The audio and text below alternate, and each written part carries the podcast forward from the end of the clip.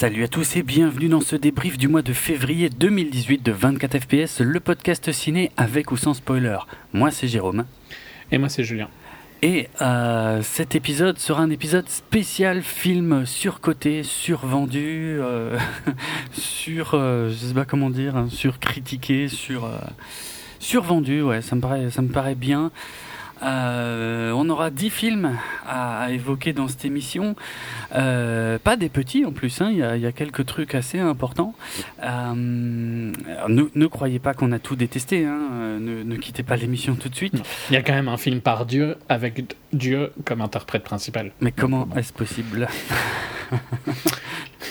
C'est vrai ça d'ailleurs, comment c'est possible?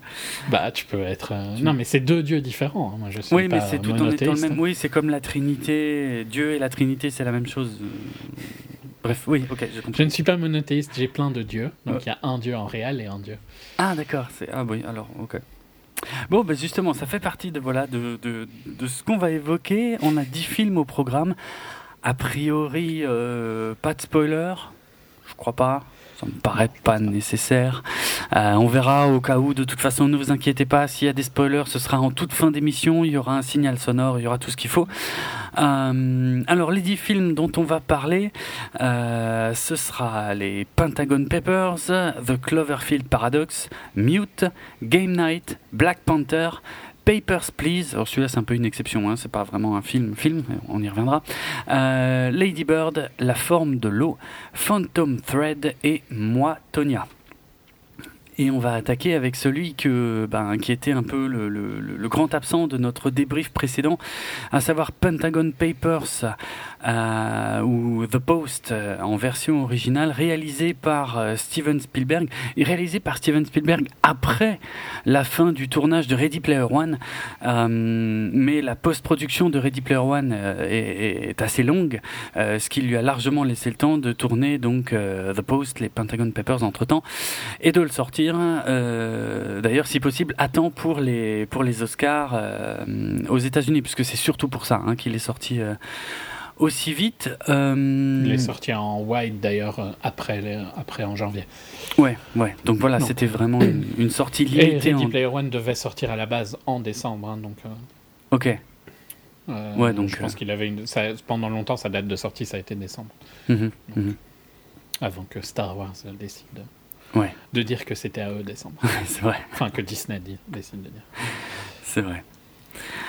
Euh, parce qu'en fait, après Ready Player One, d'ailleurs, euh, Spielberg voulait faire un autre film, un, un film qui, euh, qui doit s'appeler The Kidnapping of Edgardo Mortara. Je ne sais absolument pas ce que c'est, mais il y a eu un problème de casting apparemment, et du coup, ça n'a pas pu se faire, et voilà. Et du coup, ben, il s'est retourné sur sur The Post, donc avec Meryl Streep et, et Tom Hanks. Dans les rôles principaux, Meryl Streep de, qui travaille, à- si je me trompe pas, pour la toute première fois avec euh, Spielberg. Ce qui a posé des tout petits problèmes d'ailleurs, enfin des problèmes, c'est pas le bon mot, mais euh, euh, dans les recherches que j'ai fait, en fait, j'ai vu que euh, Meryl Streep a été apparemment horrifiée d'apprendre que Spielberg ne faisait pas de répétition avec les avec ses acteurs, alors qu'elle elle a l'habitude de bosser comme ça. Et Tom Hanks savait qu'elle avait l'habitude de bosser comme ça, et il lui a pas dit, je sais plus exactement pourquoi, plus ou moins pour lui garder la surprise. Enfin bref, ça s'est bien passé. Tout le monde a été très content du, du tournage. Il n'y a pas de souci. Alors, euh, en quelques mots, de quoi ça parle En tant que Oui. grand chrétien, tu devrais quand même connaître euh, le cas de Mortara, hein, parce que c'était un truc important. Je n'ai pas la moindre idée, et je ne supporte pas le fait que tu vieux. traites de grand chrétien. C'est super vieux, mais euh, Ah bon? c'est une histoire euh, dans les années 1850. Ah bon? Ça me dit rien du tout. Bon, ok, je ferai une recherche. Euh, donc l'histoire des Pentagon Papers, qu'est-ce que c'est? Euh, On est dans les années 60, c'est euh, donc la guerre du Vietnam ben, a lieu déjà depuis, depuis quelques années et surtout est, est déjà pas mal contestée depuis quelques années. Or, il s'avère que le le secrétaire à la défense Robert euh, McNamara à l'époque. Donc là, on est sous la présidence de Nixon. hein, à ce moment-là. Euh, le, secrétaire euh, à la défense Robert McNamara en fait a demandé un, rapport à un certain Daniel Ellsberg, un rapport sur, je sais même pas comment dire tellement c'est vaste, mais en gros sur le sur l'avancée du conflit et sur l'intérêt du conflit. Attends, on parce qu'on n'était pas. euh, c'était pas Nixon. Je, tu viens de me mettre en doute, mais c'était pas Nixon, hein Bah, au, au moment du film, si, mais euh, le euh, comment Oui, l'histoire, le, le- le Vietnam, tout ça, ça commence avant. Oui, oui. On donc, est d'accord. pendant. parce que Robert McNamara, il était secrétaire de la défense, mais pas pendant Nixon. Oui, oui. euh, ah, ah oui, pardon. Oui, oui, comme ça. Euh, T'es sûr? Parce qu'au début du film, Oui, j'ai l'impression. Oh, peut-être. Bah, au début du film, quand on est euh, dans la période guerre du Vietnam, c'est Lyndon Johnson. Ah oui, en plus. Donc, ok. Donc, je raconte n'importe. Euh, effectivement. Et je pense que McNamara n'était, c'était Il était entre plus. Kennedy et Lyndon Johnson, et je pense pas qu'il l'était toujours quand ça a été euh, Nixon. D'accord. Je peux vérifier pendant que tu parles. Ouais, je veux bien. Je, je- j'avoue pas avoir fait de recherche. En tout cas, voilà, c'est quand même, c'est un personnage super important dans cette histoire. Euh, et donc, il a, il a, voilà, il a commandé ce rapport, quoi qu'il arrive, ce McNamara. Ah. Et euh, le, le rapport a été fait, a été remis, et il a été évidemment gardé secret. Sauf que celui qui a, euh, qui a rédigé ce rapport, en fait, a fini par le sortir de- des années plus tard. Effectivement, c'est là que je me gourre. En fait, le film se passe des années plus tard, quand il, quand il Voilà. sort les documents. Mais effectivement, le rapport avait été commandé bien avant. Euh, et en tant que civil, en fait, il, il décide de sortir les documents et de les transmettre euh, à la presse, notamment au New York Times. Euh, et en fait, là, dans le film, on va suivre en fait le Washington Post, qui est donc le grand concurrent du, du New York Times, euh, et qui, euh, qui va devoir à un moment, Et qui, à l'époque, on va dire, l'est pas vraiment, vraiment, quoi. peut-être pas, ouais, ok, Il l'est, il l'est beaucoup plus maintenant, Ah ouais. mais à l'époque, on va dire, c'était quand même le New York Times, et puis euh, beaucoup plus bas, le ah Washington. d'accord, pas mal, ok, Alors, Alors- que maintenant, euh, c'est presque aussi classe, on va dire. Bon, Mhm. depuis qu'en plus Bezos l'a racheté euh, il y a 5 ans, je dirais. Ouais. Euh, il l'a vraiment euh, mis énormément en avant. D'accord. D'accord. Alors en fait, ce qui est intéressant, c'est qu'il y, a- il y a vraiment tout un contexte politique et financier en fait au film, puisque le New York, euh, le Washington Post à ce moment-là est sur le point d'entrer en bourse, donc il y a des intérêts financiers ultra euh, importants. Euh, il est aussi question de euh, Catherine Graham, qui euh, est euh, la première femme à la tête d'un journal de cette importance, a priori dans l'histoire des États-Unis. Et euh, comment dire Parce que c'est- un peu compliqué, hein, parce qu'en fait, elle a, elle a hérité du journal en gros suite au décès de son mari. Mais c'était lui en fait le vrai l'héritier, je pense. euh, Non. non, C'est l'inverse. c'est l'inverse? Ah, c'était son père à le- elle. C'est Ah oui. son père et Ah oui. son mari était euh, le chef du journal, par contre. Ok, moi je suis vraiment à la ramasse. Ok, c'est ça, merci. Euh, donc voilà, il y a elle qui est dans une situation un peu particulière où c'est un peu tendu en fait par rapport à justement tous- les conseillers qui l'entourent et qui veulent euh, qu'elle fasse pas de faux pas et qui, qui derrière son dos d'ailleurs euh, se demandent un peu ce qu'elle fout là parce que probablement qu'elle y connaît rien. et Euh, puis que c'est pas la place d'une femme et voilà. tout ça. Et au milieu de tout ça, on a euh, Ben Bradley, donc interprété par Tom Hanks, qui est euh, bah, le, le, le rédac, euh, les rédac chefs du, du journal, qui va devoir décider en fait, parce que suite à la publication des premiers papiers dans le New York Times, évidemment le gouvernement de Nixon interdit formellement la publication de, de ces documents. Et il va falloir prendre une décision. Est-ce que euh, le Washington Post, en fait, ils vont pouvoir, ils vont réussir d'une manière ou d'une autre à mettre la main dessus Est-ce qu'ils publient ou pas? Donc, vu le contexte, comme dit, l'entrée en bourse, la femme à la tête du journal euh, et l'interdiction du gouvernement, ce qui est quand même pas non plus un petit truc. Euh, voilà euh, je- ce que raconte plus ou moins The Post, je crois, si je me suis pas trop euh, vautré. Non, non. Euh, Les, les, les présidents et tout ça, je peux te pardonner parce que c'est vrai que c'est pas super super clair et puis en plus t'es moins fan que moi de Ouais. l'histoire US. donc. Ouais, pour le coup, ouais, je, je nage un peu plus là, ouais. Euh, alors, est-ce que c'est notre premier film survendu euh, de, de la sélection de cette émission? Oui, même si son buzz euh, a clairement est clairement retombé depuis un petit temps, je trouve. Donc Ah, clairement, oui. c'est pas. C'est survendu sans être survendu. Il y a des plus survendus, on va dire, dans, le, dans les suivants. Ouais. C'est sympa, mais c'est pas non plus fou, quoi, tu vois. Moi, je me suis un peu ennuyé. Je trouve que le film manque un peu de rythme. Euh, Un tout je trouve petit que tout le début. Mm. Et bon, si on passe, euh, on va dire, les flashbacks, hein.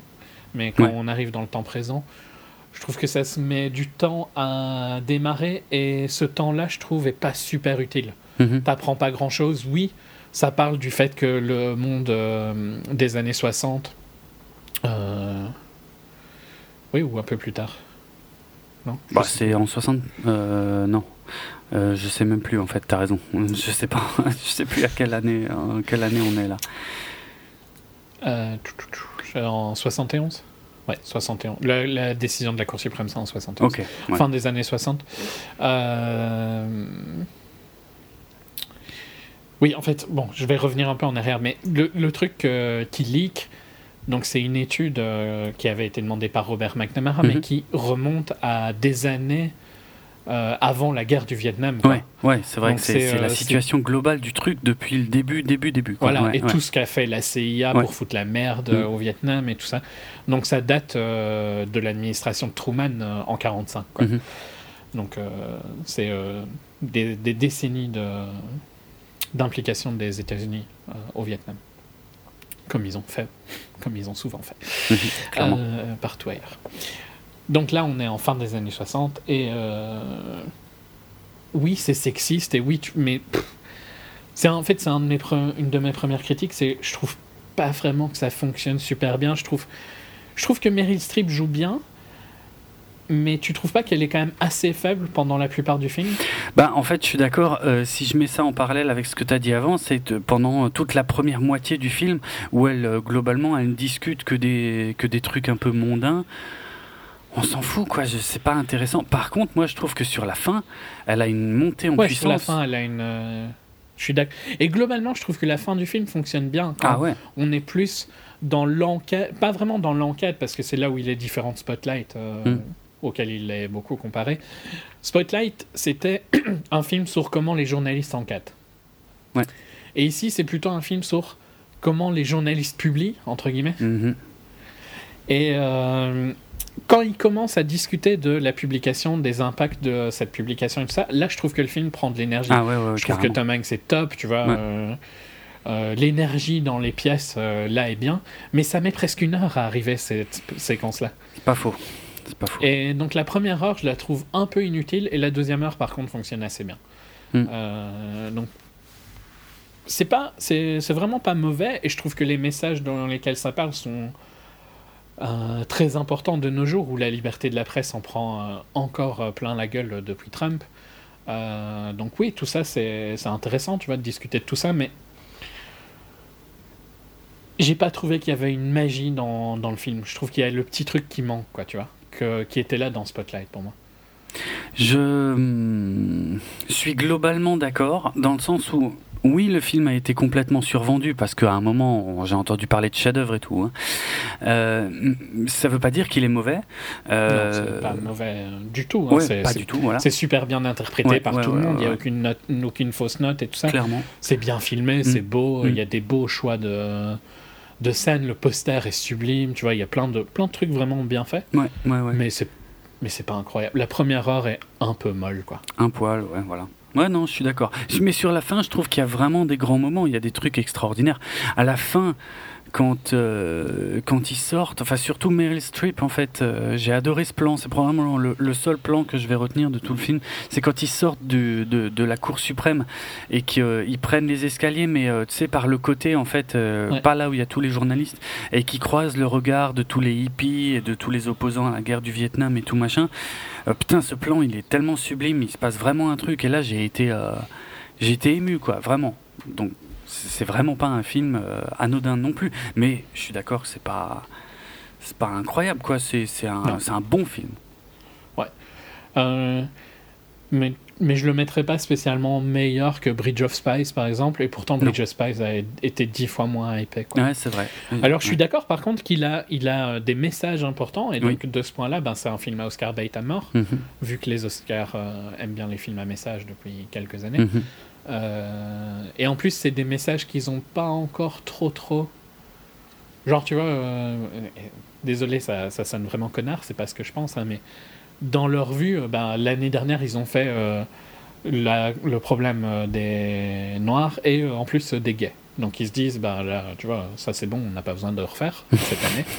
C'est horrible Euh, là, ça, ça. parle du sexisme Mais, ouais. et ça parle de, de la liberté de la presse, donc c'est top, quoi, tu vois. Ouais, c'est ouais. deux trucs en un, euh, nickel, quoi.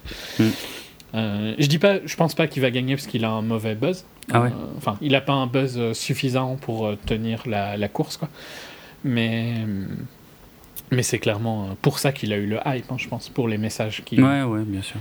Qu'il transmet, qui sont importants. Hein. C'est pas du tout Clairement. une critique. euh. Clairement. Euh. Je, je, je pense que c'est un film à voir, mais il faut quand même être un minimum intéressé par le sujet. Ouais. Sinon, euh, sinon l'intérêt est, est tout de suite plus limité.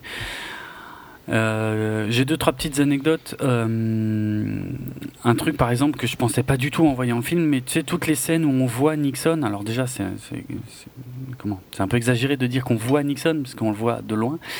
En fait, euh, Ouais, c'est ça, des ça- vrais ça, moi, j'ai pas aimé, hein, par contre. Ouais, mais c'est vrai que c'est un La, peu sé- chelou. la séquence après, quoi. Bah, y a, Qu'est-ce que tu appelles Ah, après? non, ok. L'épilogue? Parce que Non, non. on va dire la toute fin du film, tu vois. T'as t'as bien aimé ça ou pas? Oui, moi j'ai. Moi, j'ai trouvé. Ok, moi, j'ai trouvé que c'était un espèce de. Euh, Mon feeling de ça, c'est que c'est le post-crédit d'un Marvel, mais pour euh, quelqu'un qui a 60 ans. Mais oui, mais c'est un peu comme ça que je l'ai que je l'ai perçu, ouais. Mais moi j'ai trouvé ça génial parce que soyons euh, soyons clairs, euh, peut-être sans forcément, ouais, enfin en même temps, ça, ça- ça va paraître En même temps, si vous savez pas ce qui est arrivé à Nixon après, ouais, euh, voilà. peu de temps après, tu vois, je sais pas quoi. Il y a quand même un film, un film super important qui s'appelle euh, All the Predi- All the Predis- President's Men. President's. Man. Les Hommes du Président, qui est sorti, je crois, dans les années 70, euh, qui raconte donc l'enquête de deux journalistes sur le scandale du Watergate. Et euh, alors, je sais pas si tu sais, mais en fait, c'est le même journal. C'est le, c'est le Washington Post, en fait. Mhm. Et le personnage euh, joué par Tom Hanks dans euh, The Post, euh, il est aussi présent dans Les Hommes du Président, en fait. Donc, en fait, les deux films. donc, C'est pour ça que cette scène qui a à la fin peut paraître un peu gratuite ou grossière, mais en fait, les deux films, franchement, tu peux les enchaîner l'un derrière l'autre sans problème, quoi. Et moi, je trouve Ah oui, ça oui, assez largement. hein, Ça, je suis tout à fait d'accord. C'est juste que je trouve que ça fait un peu genre Spielberg qui fait du Marvel. Mais. Ouais, ouais, ça m'a- pas, ça- franchement, ça m'a pas dérangé. Au contraire, j'ai trouvé ça assez génial d'avoir une ouverture sur ce qui passe, sur ce qui se passe ensuite, en fait. Euh, mais bref, c'était pas, c'était pas de ça que je voulais parler. À la base, je, je parlais juste des quelques plans où on voit, où on entend la voix de Nixon en fait, et on le voit de loin dans son bureau. Et ben, il s'avère que ce sont des vrais enregistrements du vrai Nixon en fait. Et ça, je savais pas quoi. J'ai trouvé ça super chelou. Je sais même pas, je comprends même pas comment ils, comment, où ils ont eu ces enregistrements. Mais enfin bref, en tout cas, c'est des vrais. Euh, et tant qu'on est dans les liens entre les films de ce genre, je sais pas si tu sais, mais le donc le personnage de Tom Hanks, euh, non attends, pas que je me gourre, pas que je dise des bêtises. Euh, si c'est ça, ouais, le personnage de Tom Hanks, donc Benjamin Bradley, il avait un fils euh, qui s'appelait Ben Bradley Jr. Et Ben Bradley Jr. c'est un des personnages euh, du film Spotlight, justement, mais qui se passe cette fois à Boston avec le Boston Globe. Ok. je savais pas, mais ok. Voilà. Euh, donc il y a, y c'est sympa. mais- il y a, ouais, ouais, y y a des liens entre, bah, comme dit, je trouve que les le Pentagon Papers, euh, Spotlight, euh, Les Hommes du Président, c'est des films qui vont finalement super bien ensemble. Et Mhm. voilà, pour, quand on est fan du genre, ouais, c'est des, des, des bons films, c'est, des bons films à voir. Mais Je effectivement, suis là- d'accord, c'est juste que c'est pas. Pour moi, il n'y a pas la même énergie qu'il y avait dans Spotlight. Mais c'est aussi dû au fait que ça parle pas du même sujet Mhm. euh, et l'enquête est forcément plus. euh, y a pas plus intense. Quoi, ouais, ici il n'y a pas d'enquête en fait. Il faut juste trouver le mec qui a les papiers et essayer de les avoir pour les publier, c'est tout. Mais il n'y a pas, Voilà. à part ça, ouais. En fait, dans un sens, tu vois, j'aurais presque préféré que la première partie du film se parle du New York Times et de comment ils ont réussi à avoir les papiers d'Ellsberg. Tu fais bien, tu fais bien d'en parler parce que c'est une euh, grosse critique, la principale critique qui est adressée au film, c'est en fait le, le, ce focus en fait qui est mis quasiment uniquement sur le Washington Post dans le film, alors que euh, le New York Times a fait euh, a fait quand même une grosse partie du boulot, a lancé tout le truc en fait. Et c'est le New York Times d'ailleurs cette année-là qui a eu le ou l'année suivante, je sais jamais, euh, qui a eu le prix Pulitzer. Et c'est quelque chose qui est pas du tout montré dans le film. le, le, le, New York Times est, un peu relégué au second plan quoi dans le film. C'est juste mm. C'est juste le concurrent quoi. Ouais, mais Ouais, oui et non en fait, dans un sens. Donc c'est le concurrent, mais il est tellement plus gros. D'ailleurs, c'est dit hmm. un peu dans le film. Hein. L'éditeur du New York Times ou le publisher du New York Times, qu'on voit quelquefois, ouais. euh, se moque quand même assez bien de Catherine assez souvent. Hmm. Hmm. Oui, c'est vrai. C'est des petites blagues euh, entre publishers. Bon, maintenant c'est clair que le Washpo est presque aussi important que le New York Times. Et je pense que pour le coup. Euh, le scandale du. Donc, à mon avis, le Washpo a grandi avec euh, ce, que, ce qui est raconté dans The Post. Et puis le Watergate, ça a été leur. Euh, ouais, clairement. Donc, euh, ça a été leur consécration, quoi, au niveau hmm. de. Tout à fait. Mais, ouais. bien, mais pas pas mérité la hype qu'il a Mais très bien quand même. Hein. Juste voilà, première, première heure un peu molle. Je suis d'accord. Euh, ok. Alors, on n'est pas d'accord là pour le coup. on va enchaîner sur un film sous-vendu. Euh, ou, pas assez critiqué, de mon avis. non, ça c'est difficile parce qu'il est tellement détesté. C'est clair, franchement. Mais à juste titre. Non, tellement pas. Alors, euh, The Cloverfield Paradox, un film de science-fiction euh, horreur réalisé par Julius Ona illustre inconnu hein, qui avait fait un film, The Girl is in Trouble, en 2015. Ça ne me dit absolument rien. Euh, donc on va pas trop rester là-dessus. En fait, l'histoire du film, elle est quand même assez complexe. Alors je parle pas du scénar du film, hein, le scénar du film en deux mots. On peut la résumer. Hein, l'histoire du film, c'est euh, merde. Attends, c'est quel, quel studio? Euh, c'est Paramount, je crois qu'il l'a dégagé. Paramount s'est rendu compte que oh putain, on a produit une grosse dose. Non, c'est pas vrai. Vendons-la vite fait à Netflix euh, pour euh, s'en débarrasser. Ça n'a aucun sens. Alors, et Netflix s'est dit Oh putain, on vient d'acheter une grosse daube. Comment on va faire pour essayer de le truc populaire? Hum, Sortons-le juste après le Super Bowl. Bon, je vais reprendre, je vais reprendre ça euh, depuis le début. Euh, donc euh, on va remonter en 2012.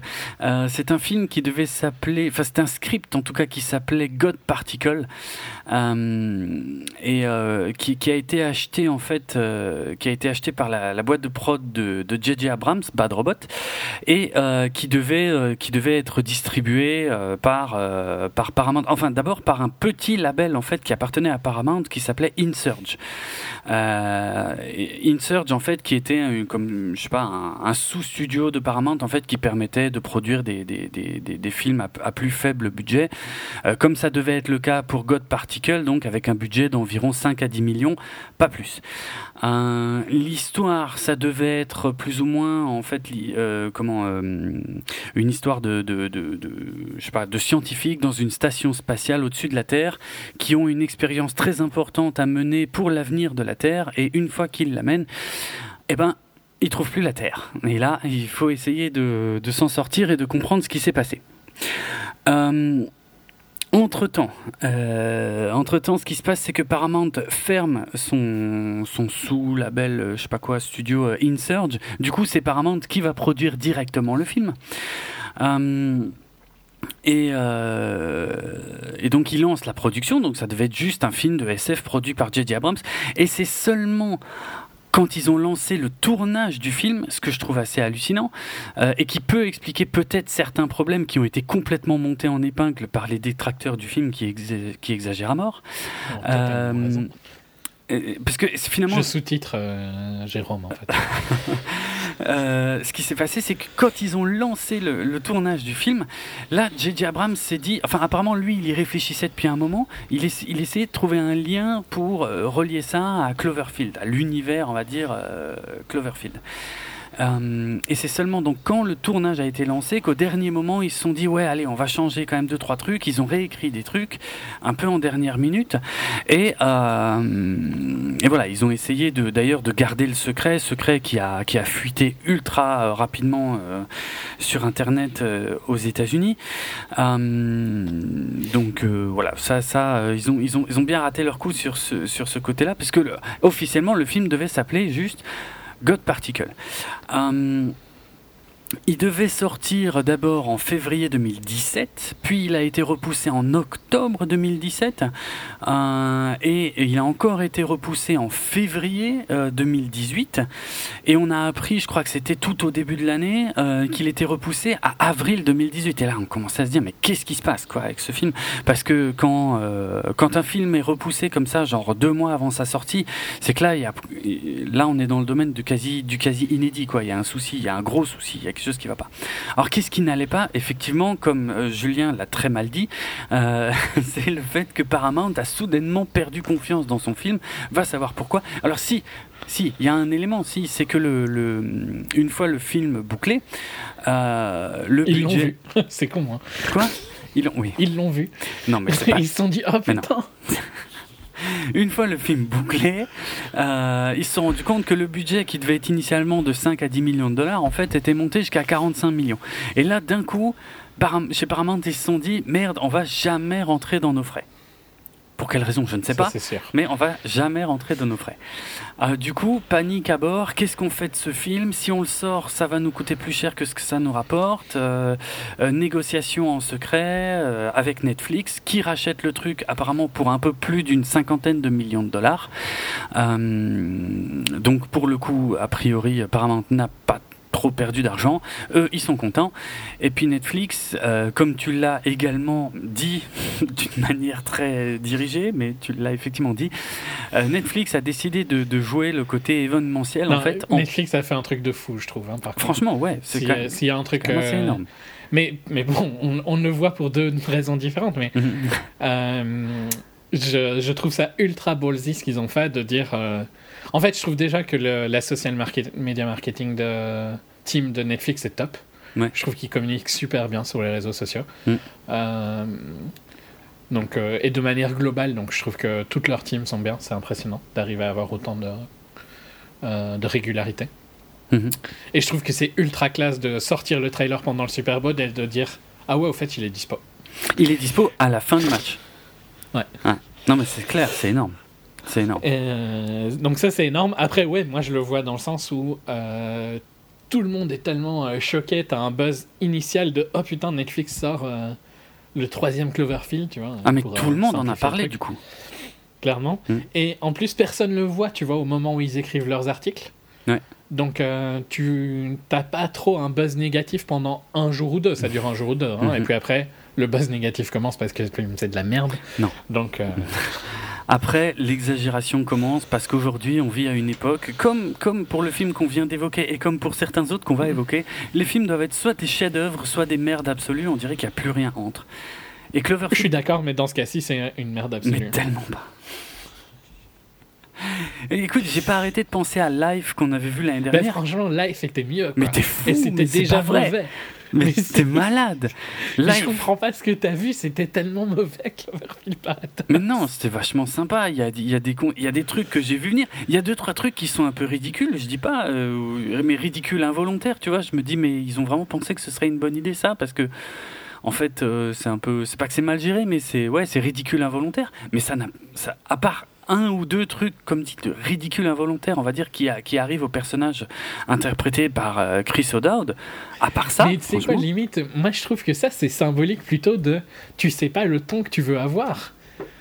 Parce que quand, il- quand le truc qui lui arrive au perso de Chris O'Dowd, Mm. qui est un des seuls acteurs, je trouve, qui ressort un peu du truc, parce que t'as l'impression qu'il veut faire de la comédie, mais qu'on l'empêche un peu, tu vois. Mais il est tellement adorable que. Puis c'est un bon acteur, quoi, de base. Mhm. Euh, mais ce qui lui arrive dans le film, tu peux pas être sérieux et avoir ça, ça manque d'une clarité dans ton script euh, incroyable, quoi. ouais, mais ça, j'ai expliqué d'où venaient les problèmes du script. Ouais, ok, Donc, en mais soi, c'est- pas parce que t'as expliqué qu'il y avait des problèmes dans le script que euh, les problèmes euh, sont pardonnables. Bah, euh, si, parce que moi j'ai passé un bon moment. En fait, moi j'étais à fond avec eux. Franchement, moi pas. Euh, Moi, je me suis fait chier. J'ai dû le regarder en deux fois tellement je me c'est pas emmerdais. vrai. Moi j'étais à bloc, franchement. euh, j'ai eu, j'ai eu la Autant, chair de tu vois, j'étais totalement d'accord avec toi avec, le, avec Bright, qui je trouve était fun et tout. Euh, ici, vraiment, j'ai trouvé ça mauvais. C'est pas pour troller, j'ai vraiment trouvé ça mauvais. Et je l'ai vu avant de lire les critiques. hein. Je l'ai vu, je l'ai je l'ai regardé, donc euh, pas après le Super Bowl, forcément, vu qu'il était déjà genre 6h du mat. Mhm. Mais j'ai regardé la première demi-heure après le Super Bowl, et puis j'ai regardé la fin le lendemain. Euh, et je me suis fait chier les deux, les deux parties. Euh, et et c'était avant de lire toutes les critiques négatives, tu vois. Donc c'est pas, les critiques m'ont pas influencé. C'est vraiment, j'ai trouvé ça pourri. Et je partais avec euh, un bon feeling, hein, en me disant ah, cool. euh, moi j'avais adoré Talent Cloverfield Lane. Trouve ça Contrairement à moi. de- d'étendre le l'univers de Cloverfield dans des trucs euh, un peu près liés, tu vois. Ici, c'est un Mm. peu plus lié pour le coup. Ouais. Mais non, là, euh, ouais, j'ai t- vraiment trouvé ça mauvais. J'ai vraiment trouvé que c'était pire que Life. Hein. C'est pas possible. Franchement, c'est pas possible. Mais genre, pas, pas bien pire, tu vois, mais clairement proche du même niveau et un peu, un peu moins bon. Non, moi, pendant tout le film, je me disais, putain, voilà, voilà, c'est l'exact contraire de tout ce que Life a foiré. Cloverfield Paradox le réussit. Euh, je trouve, c'est dingue. Je trouve pareil. Je trouve qu'il n'y a aucune tension dans, la, dans aucun des deux. Euh, et ouais, il n'y a rien qui m'intéresse, quoi. Je m'en fous un peu. À la limite, juste euh, les- le dialogue final, tu vois. C'est à peu près le seul truc euh, que j'ai trouvé euh, sympa. Non, moi, j'ai- bien accroché sur la plupart des personnages. Je trouvais qu'il y avait beaucoup de bons personnages, d'ailleurs. Euh, en fait, si tu veux, si je devais résumer, la, la différence majeure par rapport à Life, et je l'avais largement dit dans Life, le problème de Life, c'est que j'ai envie qu'ils crèvent tous tellement je les déteste, tellement je les trouve cons. Et ici, c'est pas le cas. Ici, je suis attaché, euh, j'ai envie de ouais, savoir. moi, j'ai ni envie qu'ils crèvent, ni qu'ils vivent. C'est juste que ils sont tellement inintéressants que je n'ai aucun feeling pour eux, que ce soit de la haine ou de l'amour. Ok. Ils, ils sont inexistants. Ok. Euh, Qu'est-ce que je pourrais encore ajouter? Les, euh, pour, pour montrer aussi quand même le gros problème qu'il y a eu sur la façon dont, dont le film a été fait, c'est que euh, à la base il n'y avait aucune scène sur Terre et c'est seulement après avoir fait des projections test euh, que justement des gens leur ont dit mais pendant ce temps-là qu'est-ce qui se passe sur Terre? Qu'ils ont tourné les scènes sur Terre et qu'ils ont rajouté qu'ils ont inséré dans le film. Et là par contre je- je- j'admets que je trouve que les scènes sur Terre moi en fait euh, cassent l'action et cassent le rythme euh, assez régulièrement quoi et pour finalement Mais pas montrer rythme. grand chose Quel rythme. Bah, Je comprends pas, je, vraiment, je ne comprends pas comment t'as pu apprécier ce film. C'est juste médiocre, quoi. ah non T'étais vraiment, euh, t'é- t'étais bourré, ou quelque Non, chose, mais- je sais pas. Alors, soyons clairs, je suis pas. Putain, carrément. quoi. Carrément bourré. Non, soyons clairs, je suis pas en train de dire que c'est un nouveau classique de la science-fiction. Hein. C'est juste. euh, C'est un, film de SF. Euh, T'es d'accord que si c'était sorti au ciné, t'aurais été dégoûté? Non. Mais non, Putain, parce que vraiment, c'est proche de Life, hein, franchement. mais tellement pas. C'était Cloverfield Lane qui était de la merde en barre. Mais pas celui-là. Pas du tout d'accord. Ten Cloverfield Lane, il y avait des performances de fou.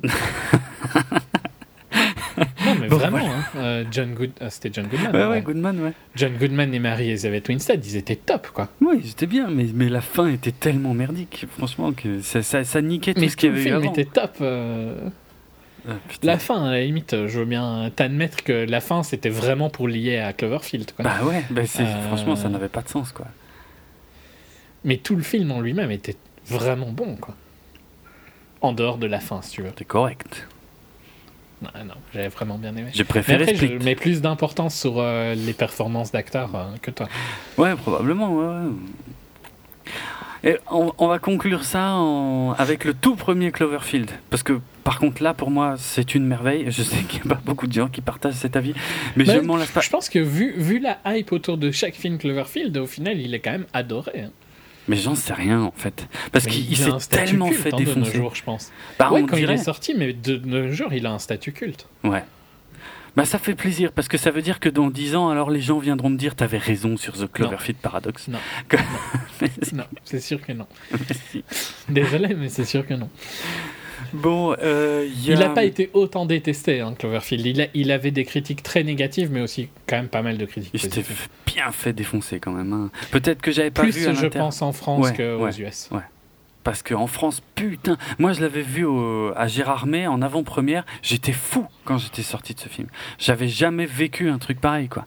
Et, et- et j'avais conseillé à tous mes potes, et ils ont été le voir au ciné, ils sont revenus, ils m'ont dit c'est de la merde ton truc. Donc euh, voilà, euh, je sais pas. Bref, rassurez-vous. Il y a un quatrième film euh, lié à Cloverfield qui sort d'ailleurs euh, normalement cette année. Alors en France, euh, je j'ai pas regardé s'il y avait déjà une date. Aux États-Unis, en tout cas, il sort en, en 2018 et qui s'appellera Overlord, qui va nous plonger toujours dans l'univers de Cloverfield, mais cette fois dans le cadre du, du débarquement américain sur les plages de Normandie. Alors là, je, je dois t'avouer que je vois pas du tout le rapport, mais pourquoi pas. Bref. Je dis pas que c'est ma franchise euh, préférée, hein, de loin pas, on est d'accord, mais moi, franchement, euh, Cloverfield, euh, bah, en tout cas, euh, le premier et puis euh, Paradox, bah, j'aime beaucoup. Voilà. Donc euh, Jérôme vous a prouvé à quel point il avait tort. Moi j'aime bien le premier et j'aime bien Ten Cloverfield Lane, mais Paradox c'est inhumain tellement c'est mauvais. c'est pas possible que tu te laisses attraper Non, par la hype. J'exagère, hein, mais non non mais moi j'ai trouvé ça vraiment mauvais, hein. vraiment médiocre, Ok. franchement, sans, sans hype, euh, rien, juste un jour avant de lire toutes les critiques négatives qui sont arrivées, on va dire deux jours après qu'il soit sorti. euh, je, le, je le trouvais vraiment mauvais. Et, et je partais pas avec un avis négatif, euh, donc euh, c'est juste. Parce que vu que moi j'avais bien aimé Ten, vraiment bien aimé, Mm. bah, je trouvais ça intéressant. En plus, je trouve que le. J'aime bien les films dans les stations spatiales, j'aime bien les. Euh... Je sais pas si c'est un spoil ou pas, donc je vais pas le dire, mais on va dire. euh, Ah oui. J'aime bien l'idée de, Oui. de ce qui se passe. Ouais, ouais. Rick and Morty-esque. Ouais, un peu. Euh, Donc euh, non, je, je partais pas du tout. Mais vraiment, j'ai trouvé qu'aucun des persos était intéressant et tout ça. Ok. De De toute façon, Vu que la Paramount l'est joué complètement poule mouillée sur le coup, euh, on va pas ou vous le conseiller ou vous le déconseiller. De toute façon, si vous êtes abonné à Netflix, c'est compris dans votre abonnement. Donc ça vous coûtera ni plus ni moins euh, que ce que ça vous coûte déjà. Donc jetez-y un œil, puis vous verrez bien si vous détestez ou pas. À la fin, hein, vous mettez la petite note là, le petit pouce, et puis voilà. Euh, ça moi j'ai mis pouce négatif. Oh, putain, Juste pour faire chier. ça repart. Ça aidera la Paramount à, se décider sur euh, le sort de d'Overlord justement euh, qui est censé sortir. Alors putain ils ont ils ont tartiné du coup hein, euh, en disant non non mais vous inquiétez pas Overlord celui-là il sortira bien au cinéma et tout machin. Bah, vu ce qu'a pris vu ce que Paradox a pris dans la gueule, franchement je suis pas sûr. Je sais pas. En tout cas je suis curieux. je suis presque plus curieux de des exercices d'équilibriste de communication qu'ils vont devoir faire euh, que, que que du film en lui-même pour l'instant. Parce que de toute façon. euh, Par contre, ouais. Netflix, euh, Netflix qui continue d'innover euh, en manière euh, Ouais. Ouais, marketing et de sortie, c'est cool. ouais, c'est classe. Même si, voilà, moi je suis d'avis qu'ils ont fait ça euh, pour euh, éviter de- d'avoir une hype trop négative. euh. Et puis, ouais, enfin, non, soit, j'en sais rien. Mais je trouve que dans tous les cas, c'était intéressant comme manière. Ouais, je trouve que c'était une bonne euh, idée. c'est cool.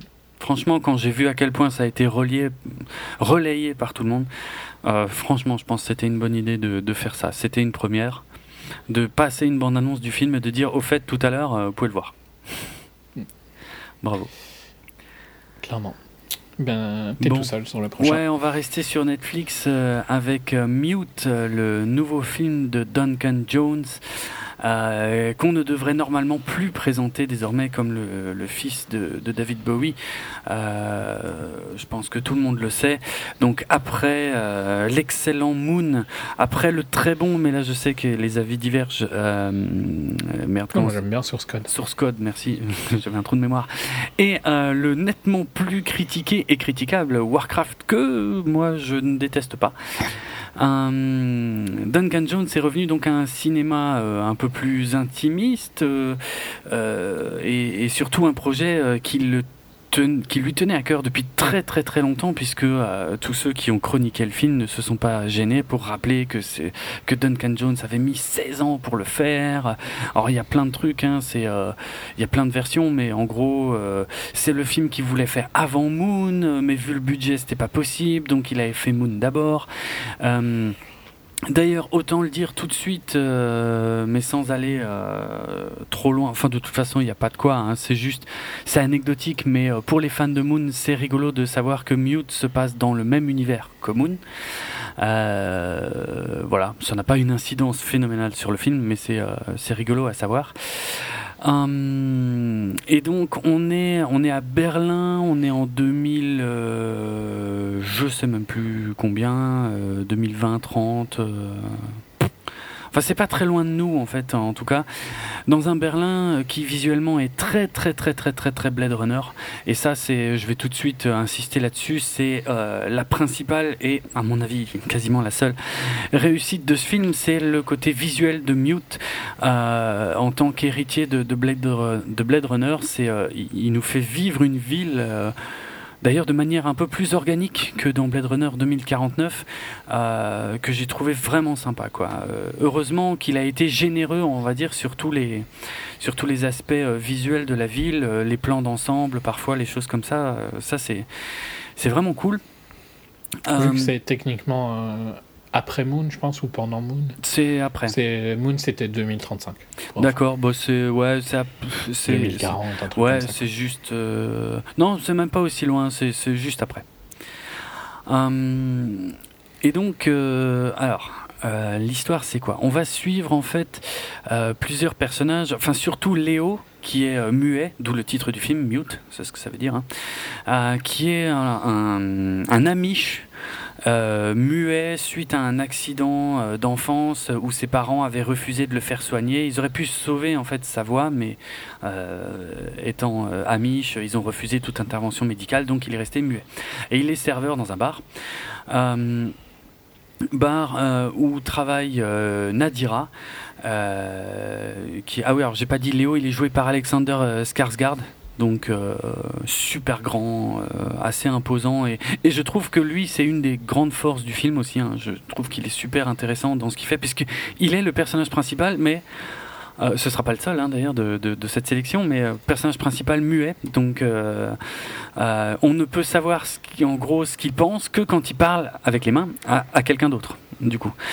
Euh, ce qui oblige euh, parfois la narration à, voilà, à, prendre un peu son temps et à être un peu aussi contemplatif. On retrouvera un peu les mêmes choses d'ailleurs dans, dans le film de, de Del Toro tout à l'heure. Mais ici, voilà, je trouve que c'est vraiment, vraiment sympa et surtout très bien incarné par euh, Alexander Skarsgård, très, très déprimant et déprimé comme personnage, qui est donc, je le disais, serveur dans un bar dans lequel travaille Nadira, sa copine, qui, alors dont le visuel est très très très inspiré, je trouve, par les BD euh, françaises de. Et évidemment, là, maintenant son nom va, m'échapper.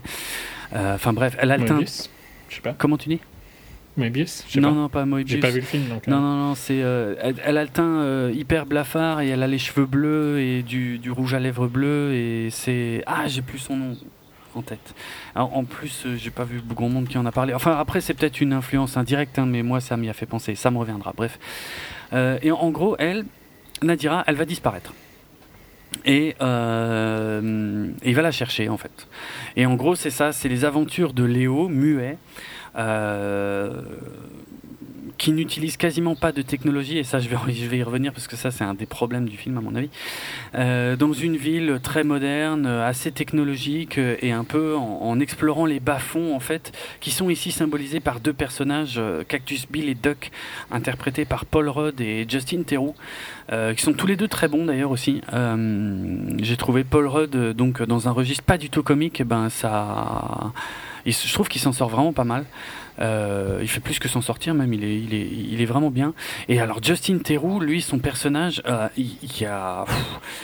ça me travaille encore en fait tellement il m'a mis mal à l'aise. C'est-à-dire pendant les trois quarts du film en fait euh, c'est un personnage assez secondaire dont on se fout pas mal, mais à un moment il commence vraiment à prendre de l'importance et en fait à être de plus en plus. Enfin il, m'a vraiment foutu mal à l'aise. Je peux évidemment pas dire pourquoi, mais voilà.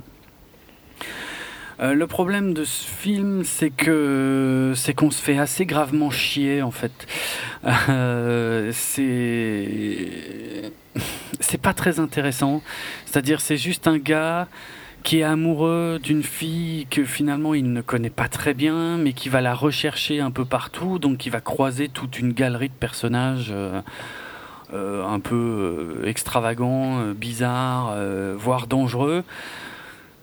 Mais il n'y a pas de rythme dans ce film, en fait, on se fait quand même assez violemment chier, mais vraiment, hein, c'est euh, dur quoi. C'est- C'est beaucoup trop long. Euh, et même si le visuel est super réussi, bah, au final, il apporte pas grand chose au film. C'est-à-dire que, enfin, c'est pas qu'il apporte, non, je vais le prendre dans l'autre sens. C'est surtout que Léo, le personnage principal, il, il- on dirait qu'il appartient pas du tout à ce monde-là en fait. Alors, c'est justifié dans le film par le fait que c'est un Amish et effectivement, il, il s'habille de façon extrêmement sobre, pas du tout moderne et tout. Mais euh, du coup, enfin, j'ai lu une anecdote en fait qui dit que le film apparemment a, a changé euh, au cours des réécritures du script, a changé plusieurs fois de cadre. Apparemment, euh, euh, à l'origine, ça devait se passer euh, en Angleterre de nos jours, et puis ensuite, Duncan Jones a situé l'action au Japon. avec des personnages japonais, et puis finalement, maintenant c'est Berlin, mais dans le futur. Mais en fait, ça n'a aucune incidence sur l'histoire, ça sert à rien. C'est c'est vraiment, c'est juste un décor, un très très très très très très beau décor, mais qui qui n'influe absolument pas sur le film, et c'est vraiment dommage. Et je me suis fait chier, mais tellement chier, quoi. C'est euh, Enfin, au bout d'un moment, t'en as plus rien à foutre qu'il la trouve ou pas, tellement il n'y a pas de rythme, en fait, quoi. Et puis tellement... euh, Comment... Il y a des petites choses, évidemment, hein, qui vont être révélées au fur et à mesure, mais enfin, c'est pas... euh, Je pense pas que ça ait l'impact que Duncan Jones pense que ça a sur nous, quoi. Je veux dire, sur le coup, tu dis, ah bon Ah, ok, d'accord. Et sinon, ça finit quand, quoi? Voilà. Donc, euh, pour moi, c'est le premier vrai faux pas de Duncan Jones. Euh, oui, je trouve ce film Mute moins intéressant que Warcraft. Euh, donc voilà. À retenir pour les visuels, mais alors le reste. Il ne marche pas dans ton fil rouge, hein, donc pour le coup.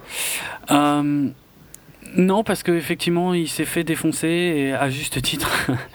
Euh, il me semble, hein. Euh, dis-moi si trompe. il, a 12 il a moins de, que Cloverfield Paradox sur Rotten. Oui, enfin, c'est pas Cloverfield Paradox, n'est pas du tout une échelle. non, mais il a 17% avec. euh, Ok. euh, enfin, lui, il a 12% avec Cloverfield Ouais. Paradox. À Ouais, 17. ouais. Non, non, mais c'est. Non, non. C'est deux heures d'ennui, franchement. Je le regarderai quand même, vu que c'est Duncan Jones. un bon courage, parce que ça ne, ça n'est pas intéressant du tout. j'ai survécu à Cloverfield Paradox. Putain, comme c'est violent, comme ça.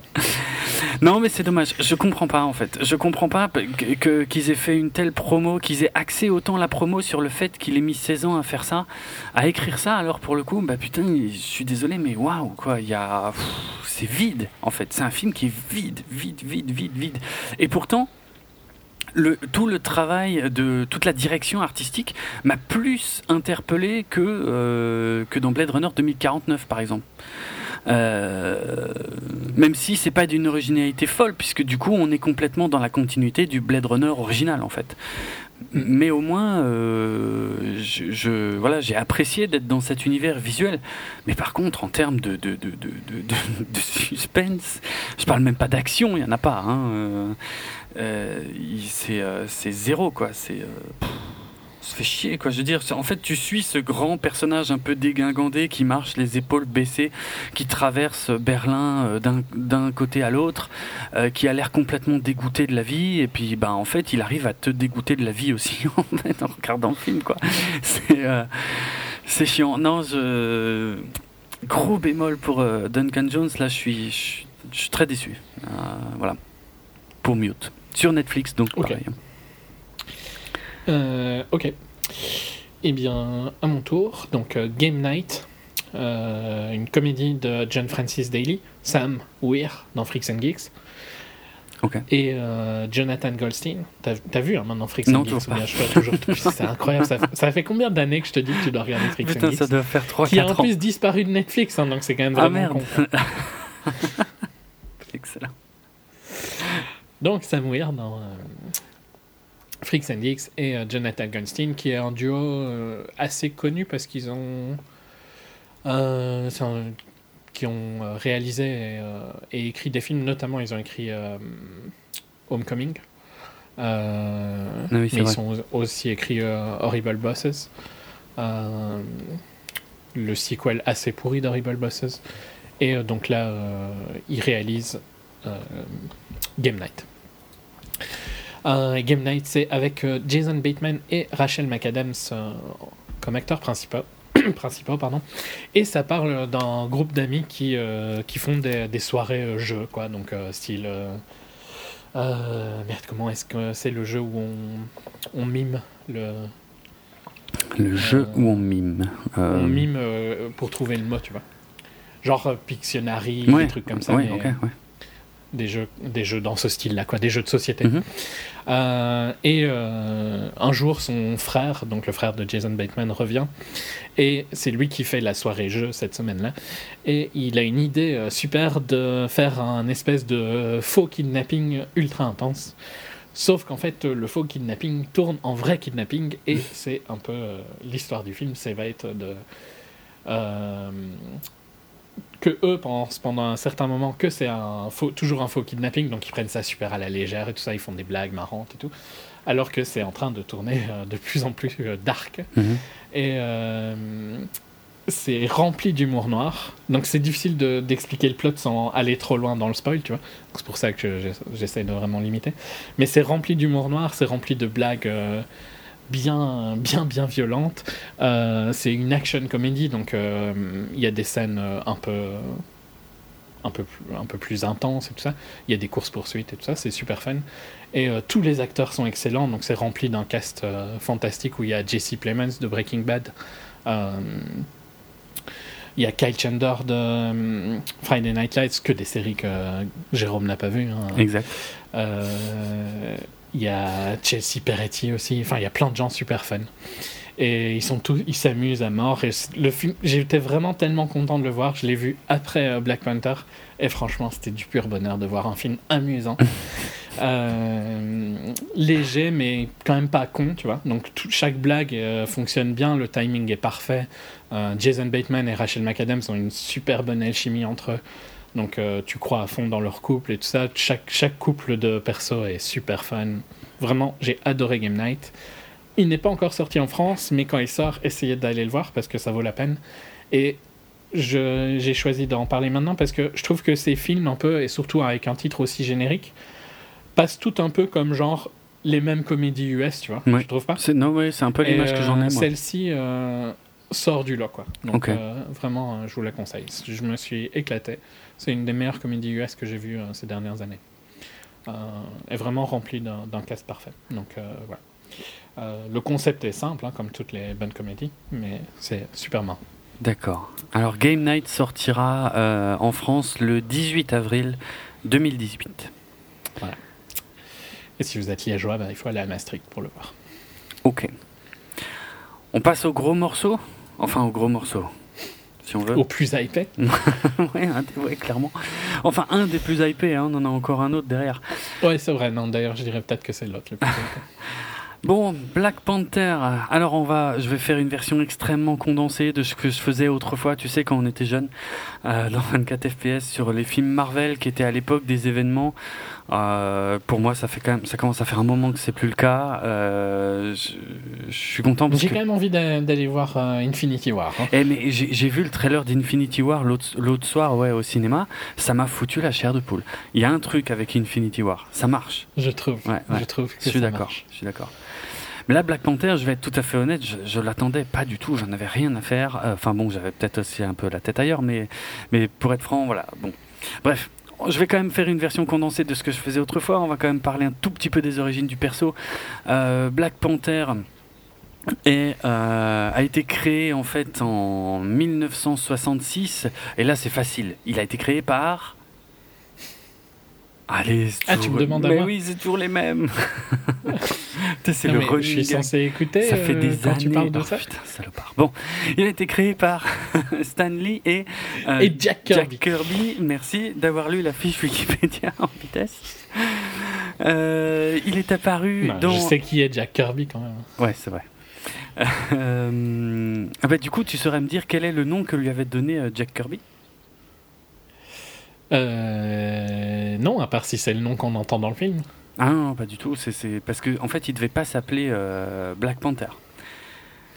Non, alors je n'en ai aucune idée. Ok, bah en, en fait, Jack Kirby. Je peux chercher sur le, le wiki hein, Oui, si oui. tu veux. J'en doute pas. Non, non, Ja- Jack Kirby en fait voulait qu'il s'appelle le Coal Tiger en fait, donc le tigre de charbon. Euh. Et c'est Stan Lee en fait qui a, qui a trouvé le nom euh, Black Panther deux mois avant que euh, le parti politique des Black Panthers euh, naisse aux États-Unis. Donc voilà, a priori pas de lien. Ils ont d'ailleurs essayé de changer ça à un moment. Ils l'ont fait changer de nom. euh, je l'ai plus sous les yeux, mais euh, Black Leopard. Black Leopard, merci, exact, ouais. Et- mais finalement, euh, tout- plus, enfin, ça intéressait personne qui s'appelle Black Leopard, donc il est redevenu Black Panther. Et puis, globalement, voilà, enfin, les gens ont compris que c'était pas forcément lié. Quoique, c'était un symbole intéressant aussi.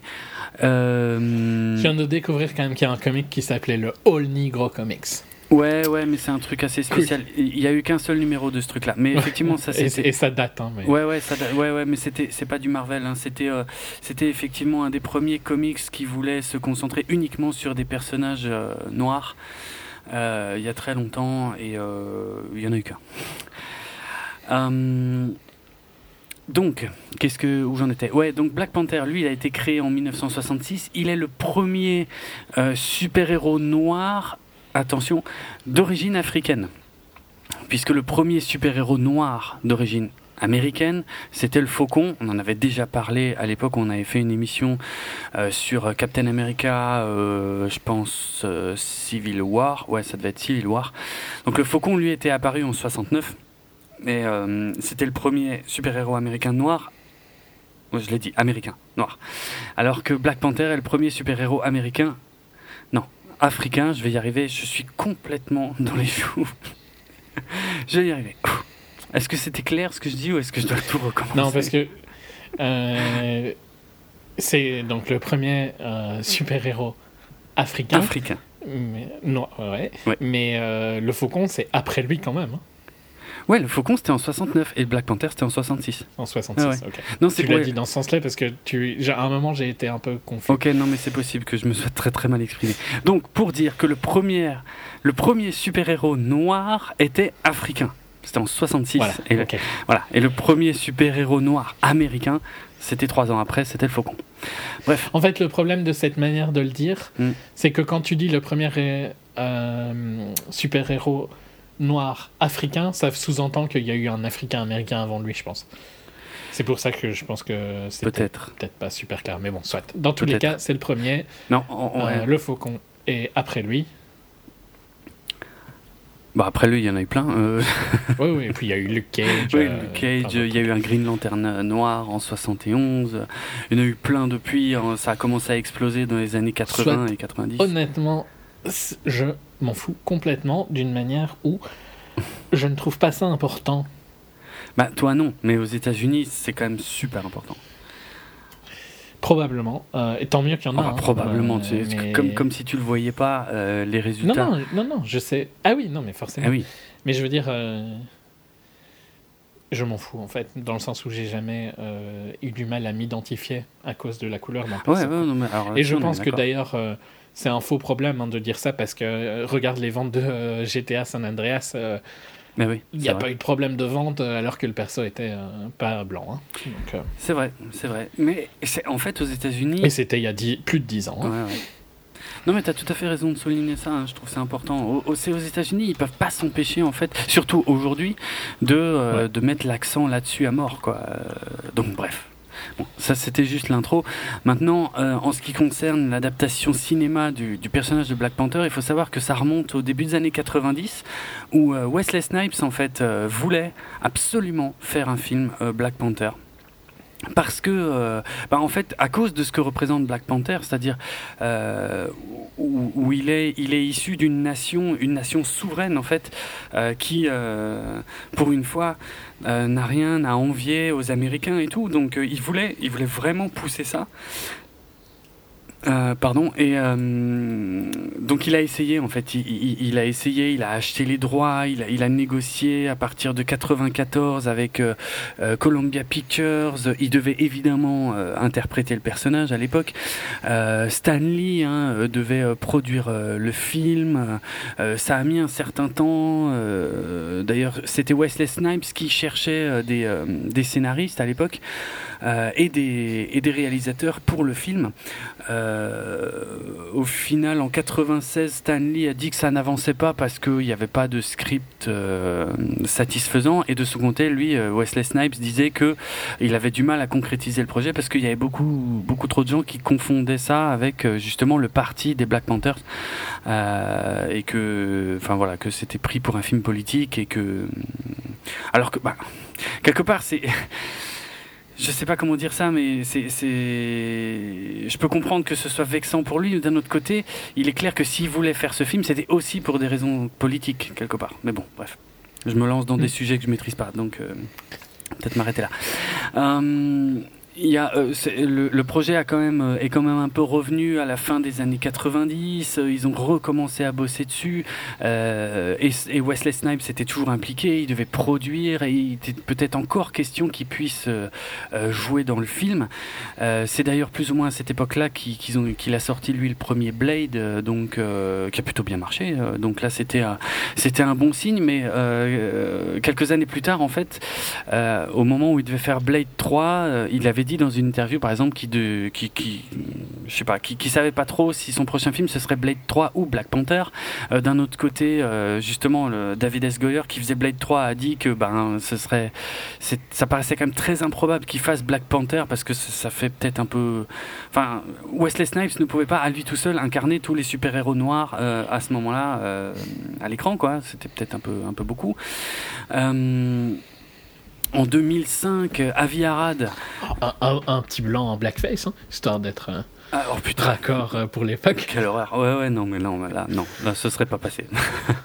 non, je pense même, euh, même, en 2000. N'importe quand, hein, ouais, non, ce serait pas passé. Ah, à un moment, ça passait. Hein. À une époque, oui, bah, alors, ouais, ok. si... T'as dit n'importe quand. Oui, d'accord. Bon, alors, dans, un moment, ça aurait dans les années 20, 30, ça serait peut-être passé, effectivement. Euh, je pense que c'est plus tard que ça. Hein, je, ne cherche pas, mais ouais, c'est plus vieux que ça le Blackface, je pense.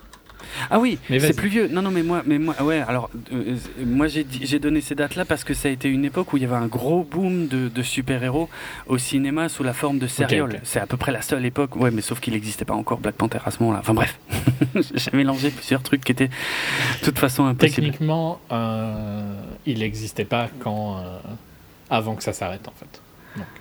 Ok. Ok. Dans le sens euh, que ça arrête d'être populaire. Mhm. Ça a arrêté vers la fin des années 60, de tête. Ah ouais, quand même. Ok.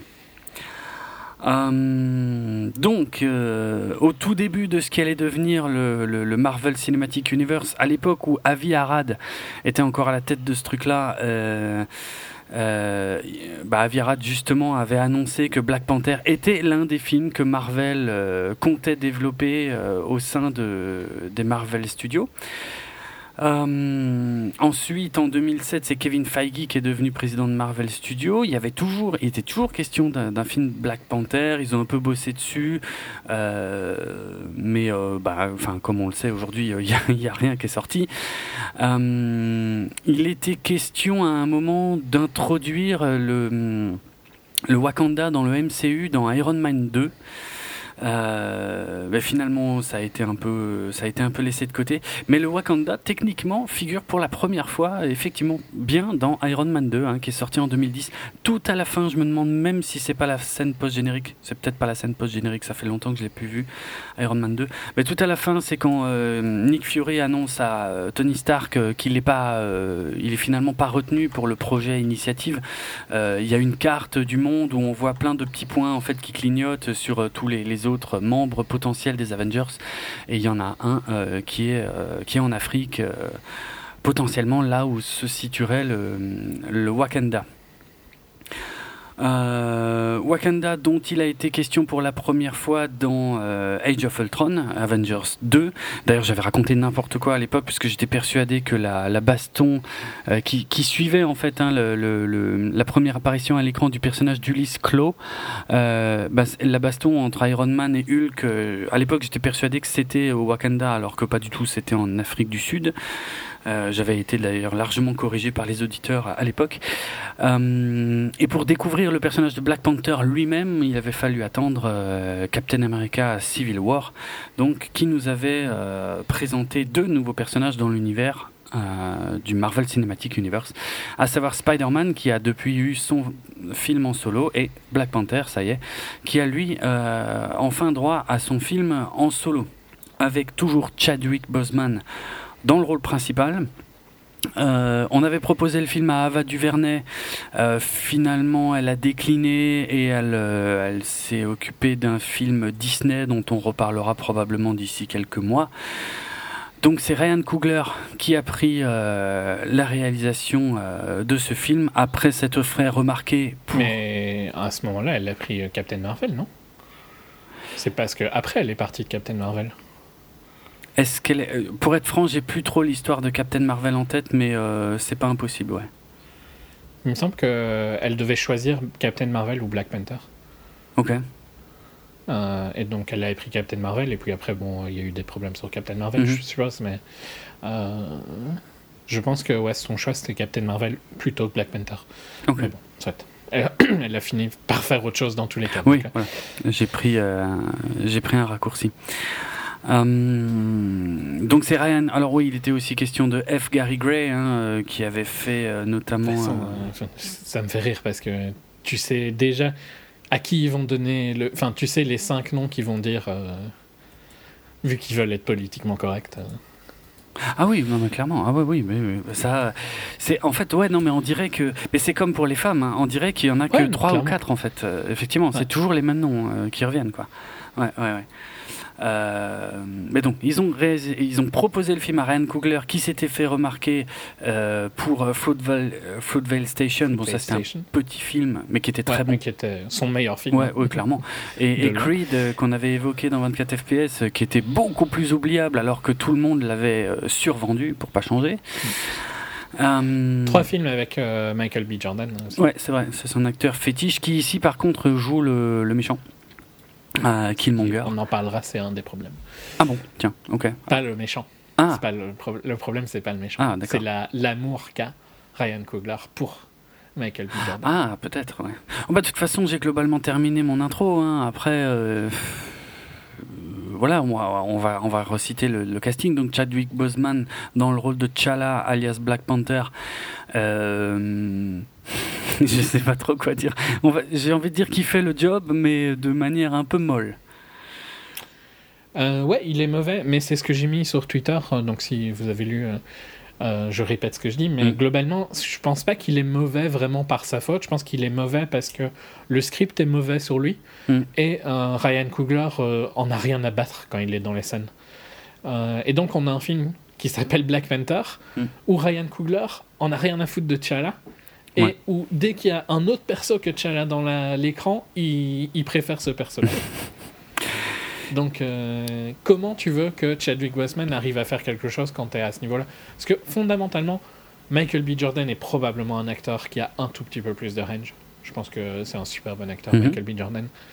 Mais il n'est pas aussi mauvais qu'il ne rend dans Black Panther, je pense, Chadwick je trouve qu'il rendait mieux dans Civil War, tu vois. Ah je trouve qu'il avait plus la classe dans Civil War. Mais dans Civil War, il euh, était complètement habité. Il, il, y avait un truc, tu vois, il y avait une quête. Et effectivement, il avait une force, une rage, en fait, qui, qui transmettait super bien à l'écran. Je trouve que dans Black Panther, il subit tout ce qui se passe. à fond. Mm. Il est jamais. Si tu trouvais que dans Dark Knight Rises, euh, Batman était weak, ici, il est ultra weak ah en permanence. Non, je suis assez d'accord. Euh, c'est typiquement le problème que tu trouves à Iron Man 3 aussi. Euh. Oh. Euh, bon, peut-être pas pour les mêmes. Non, c'est un peu différent. c'est ouais, un peu différent, mais disons, le côté faible du, du héros, c'est pas vraiment idéal quand c'est ton film qui introduit ce héros. Clairement. Ah ouais, non, mais clairement. Là, il y, y, a un souci. Alors, tout le monde a, par contre, loué la performance de Michael B. Jordan en, en Killmonger. C'est top, moi je trouve, moi je l'ai vraiment bien aimé. Bah, euh, en fait, je dirais, ouais, il, il, est, il est bien, mais il faut arrêter. Il a la classe, franchement. Oui, ouais, ça Si va. c'était lui le en fait, t'as pas plus envie que ce soit lui, Black Panther? Un peu. Il a dix fois plus de présence en permanence Ouais. dès qu'il est à l'écran, c'est waouh quoi. Je suis d'accord, je suis d'accord. Euh, alors, ouais, peut-être que, ouais, on va séparer deux choses. Alors, on va séparer Michael B. Jordan et Killmonger. Moi, je suis d'accord sur ce que tu dis sur Michael B. Jordan. C'est un acteur que j'adore et euh, effectivement qui a une super présence à l'écran. Euh, mon Et souci. ça, j'avais pas aimé Creed. Hein. Ouais, non, mais c'est vrai, c'est vrai, pareil. Mais J'avais bien aimé Fruitvale par contre. ouais. Mon souci, c'est Killmonger, en fait. Parce que, en fait, ce qui- dans les critiques, j'ai l'impression que c'est un des meilleurs méchants qu'on ait vu et tout machin. Non, Faut ça, je suis pas d'accord. Faut arrêter les conneries. C'est Surtout qu'en plus, je trouve qu'il est. En fait, j'ai des problèmes avec euh, le Wakanda et des problèmes avec Killmonger, mais. Ah bon? dans le sens où je trouve que il y a des moments où Killmonger il dit des trucs vrais, tu vois. Ah oui, je trouve bah oui. sur euh, l'attitude du Wakanda. Hmm. Mais en fait, il a un switch final où, à mon avis, Coogler s'est rendu compte oh putain, euh, c'est pas vraiment un méchant en fait que j'ai fait. Donc j'ai intérêt à le rendre un peu connard sur les dernières scènes. Tu trouves? Je trouve que ça sort un peu de nulle part. Je trouve que c'était présent, mais il était. Fondamentalement, tu trouves vraiment qu'il était si négatif que ça pendant toute la partie, euh, la première partie? Il était plutôt proche d'un héros qu'autre chose. Proche d'un héros, je sais pas, mais il prend, il prend moins parti. Donc en fait, tu pourrais le, considérer comme un mec euh, qui, un mec bien, je sais pas, mais pas loin quoi. Ouais, bah, il a quand même des idées qui sont plus positives, Hmm. je pense, que, que les idées euh, générales du Wakanda, quoi. Donc, euh, sur comment devrait être le Wakanda, tu vois. Donc là, je trouve qu'il a, il dit des trucs vrais. Hmm. Et puis, ben, à mon avis, Marvel s'est dit, ah ouais, mais c'est pas un film sur Killmonger hein, qu'on fait là. Ouais. Donc, vous allez me le rendre un peu plus connard. Et sur la fin, ben, il devient ultra égoïste et ultra euh, centré sur lui, quoi. Hmm. Et c'était pas pour moi le discours qu'il avait au début du film, ça. Pas faux. Pas faux. Mais c'est en fait, je trouve que c'est un problème qu'on a déjà eu dans, dans le Marvel Cinematic Universe. Euh, par exemple, dans, bah, dans Civil War, le méchant c'était un peu ça. Si tu regardais bien, le méchant il avait pas tort dans tout ce qu'il disait. Mais à un moment, le Non. problème c'est qu'à la fin, faut bien le tuer quoi. Ben, ouais. Et, Ouais. et- non, non, mais c'est. Et tu peux bien le faire, hein, parce que je Mm. vais dire que les deux meilleurs méchants du, du MCU, pour moi, c'est. euh, Et ça va te paraître bizarre, hein, mais je trouve que celui d'Ant-Man est bien, parce qu'il est petit. Ouais. Donc euh, il est à taille humaine. Et sinon, pour, pour moi, le meilleur du MCU, c'est de loin, c'est euh, Keaton, dans Homecoming. Qui est bien géré. Mais ici, c'est pas, il est pas bien géré, le méchant. C'est Bah, juste que. Quelque part, si, parce que au moins euh, le- euh, tout- toute la tension du truc reste au Wakanda. Ça ne concerne que le Wakanda, ça explique. Tu vois, c'est plus logique que certains autres films du MCU où tu, tu- finalement tu, tu te demandes pourquoi euh, les, les autres Avengers euh, n'interviennent pas. Enfin, même si les Avengers en tant que tels n'existent plus vraiment parce qu'ils se sont pris la tête. Mais ici, vu que c'est une affaire purement qui concerne que le Wakanda, il y a au moins Ah, mais c'est ce pas ça qui me dérange. Hein, Ok, perso. ok. Ce qui me dérange, c'est la construction de Killmonger où au début du film, il te dit des trucs plutôt euh, une avancée sociale, on va Mhm. dire, et à la fin, il devient ultra individualiste. Ah, pas faux. Et je trouve que, alors, tu pouvais peut-être voir qu'il avait des côtés individualistes dès le début et tout ça, mais pour moi, ils se sont rendus compte qu'il n'était pas assez méchant à un moment, et donc ils se sont dit, on va augmenter ça d'un coup, tu vois, mais ça sort un peu de nulle part. Ouais, c'est c'est Et, pas faux. euh, donc il y a une scène où il, il détruit des fleurs, je vais dire ça comme ça. Ça, Ouais. c'est pour moi la scène, le, le pont entre. Ils se sont dit, ah, à ce moment-là, il faut qu'il soit méchant. Ouais, il faut vois. qu'il devienne vraiment méchant parce que Tu sinon... peux plus apprécier Killmonger à ce Ouais, moment-là. Et le problème, c'est que si tu le filmes comme le héros pendant trois quarts d'heure, tu peux pas à ce moment-là me dire que c'est un gros connard, tu vois. Donc, si tu mets autant de, de style et de d'empathie dans son perso pendant super longtemps, je trouve que ça marche pas de le faire là.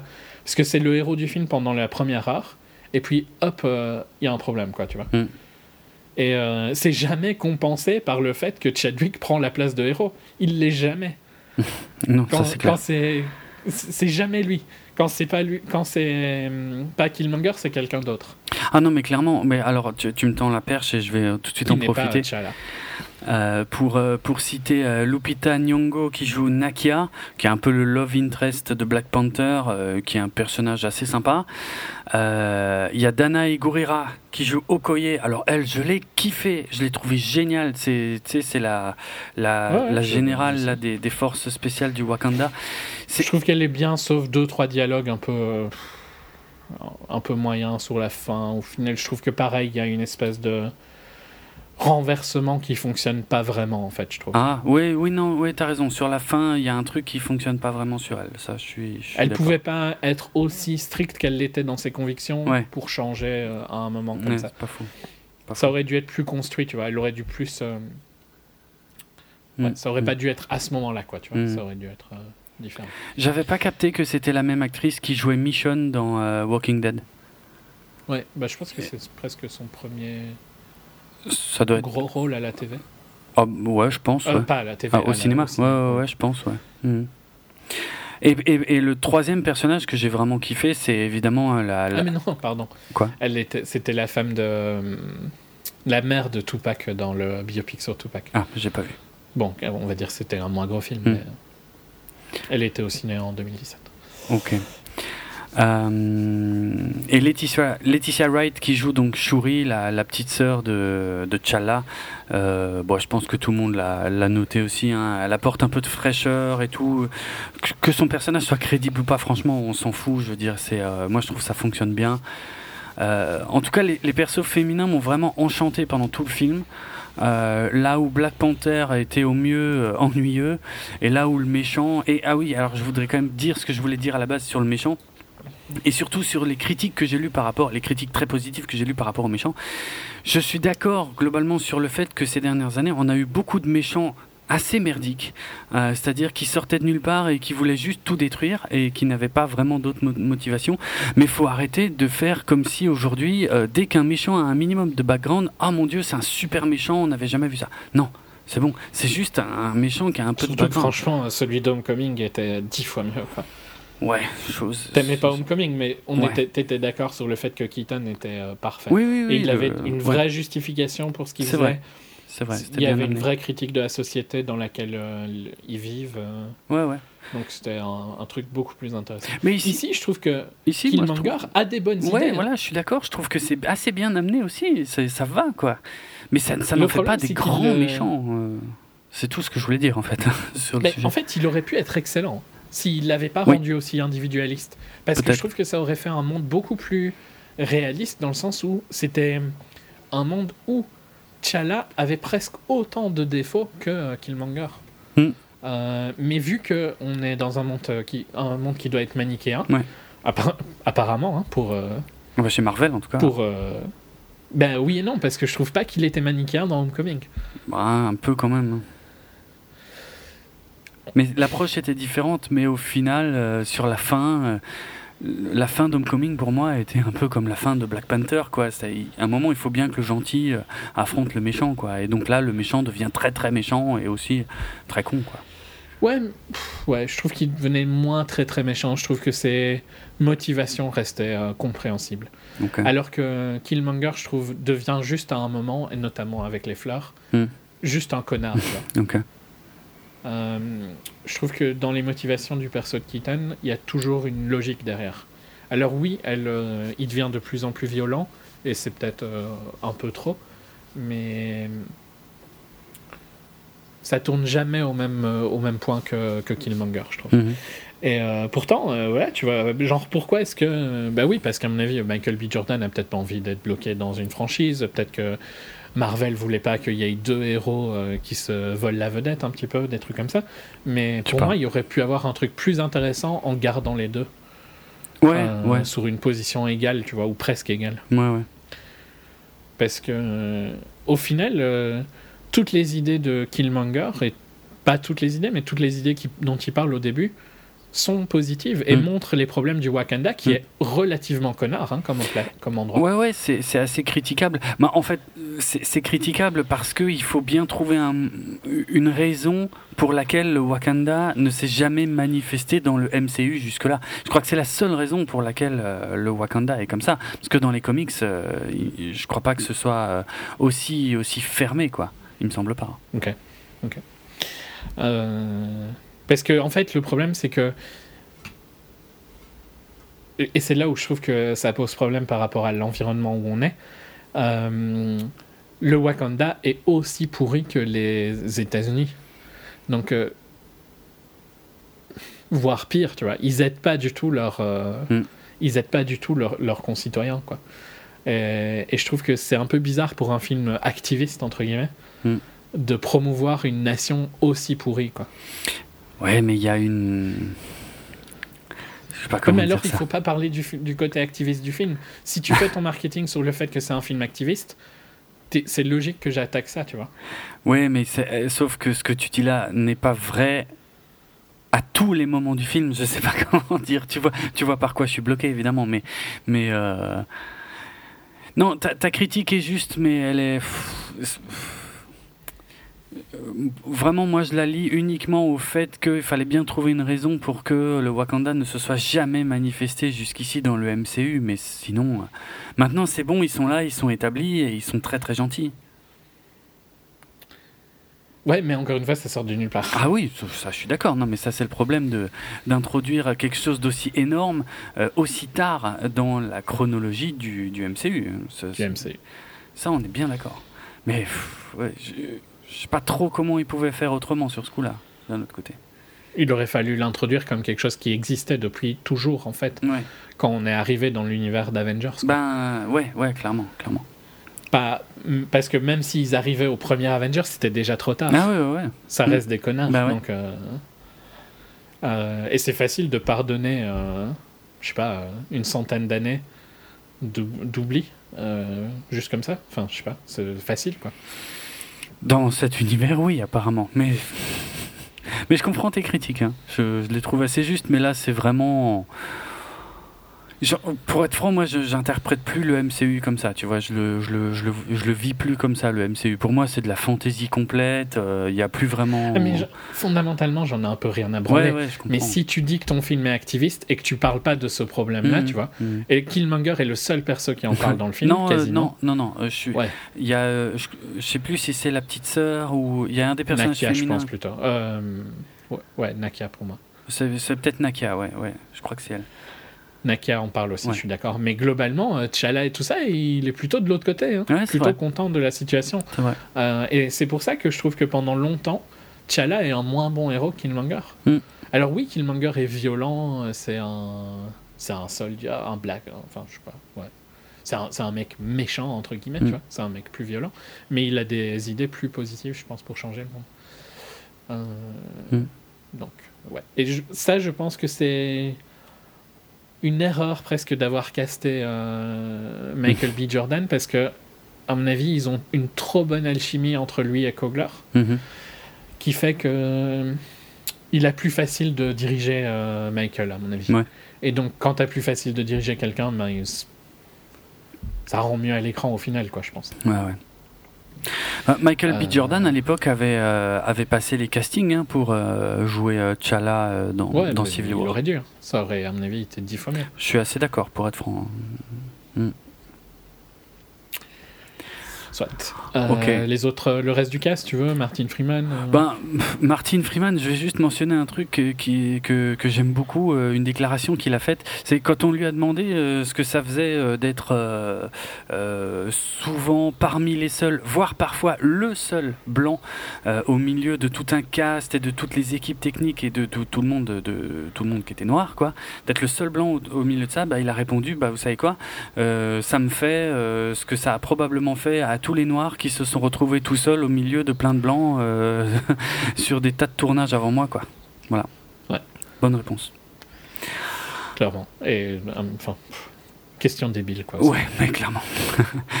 clairement.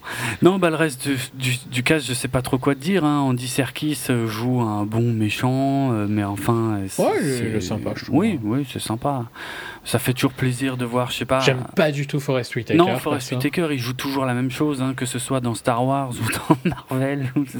c'est- le, le même perso, quoi.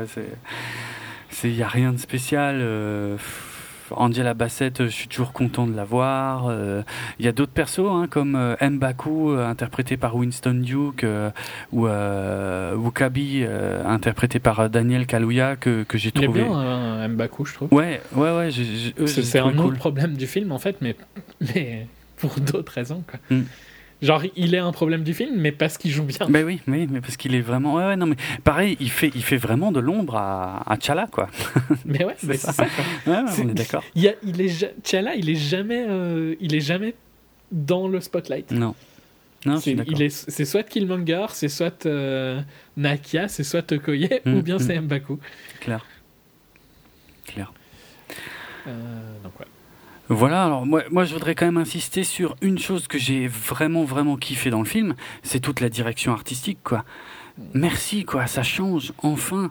Euh, Il y, a, il y a un vrai vrai vrai taf. Euh, je, je, je, le détaillerai pas parce que déjà j'y connais rien et puis en plus j'y passerai un temps fou. Mais il y a un vrai taf d'aller chercher de, l'inspiration euh, dans des tas de pays d'Afrique, euh, dans des tribus bien spécifiques, dans, plein de choses en fait pour les costumes, pour les décors, et ça se voit. Tu vois, même euh, Je suis d'accord avec toi. ils ont l'avantage, et c'est pas facile parce que ça n'existe pas dans le monde, Mm. mais d'avoir pu créer une Afrique euh, non coloniale. Quoi. ouais, exactement. Et c'est classe. C'est vraiment classe. Moi, j'ai Ça, je suis d'accord que c'est euh, une des forces. Par contre, je trouve que visuellement, le film est assez bof. En fait. Ah ouais, ah non non. Genre, je trouve que le, le world building est sympa, Ouais. mais je trouve que les scènes d'action fonctionnent pas trop. Alors, euh, il y a le plan séquence, mais que j'avais déjà trouvé pas top dans Creed et t'étais pas d'accord avec moi. Bah, je le trouve pas top ici non plus. Je trouve que c'est pas super lisible, je trouve pas qu'il y a de la tension et tout ça, Mm. mais c'est aussi souvent parce que je m'en fous des persos. Ouais, ça aide pas. Ça aide pas. Mais je suis d'accord que pour le l'environnement visuel et le world building, c'est super intéressant Mm. et c'est aussi su- enfin le kiff d'avoir pu bosser sur ça parce que c'est unique Ah, ça doit être de classe. pouvoir Ah ouais, créer un ouais. monde de zéro Ouais, ouais.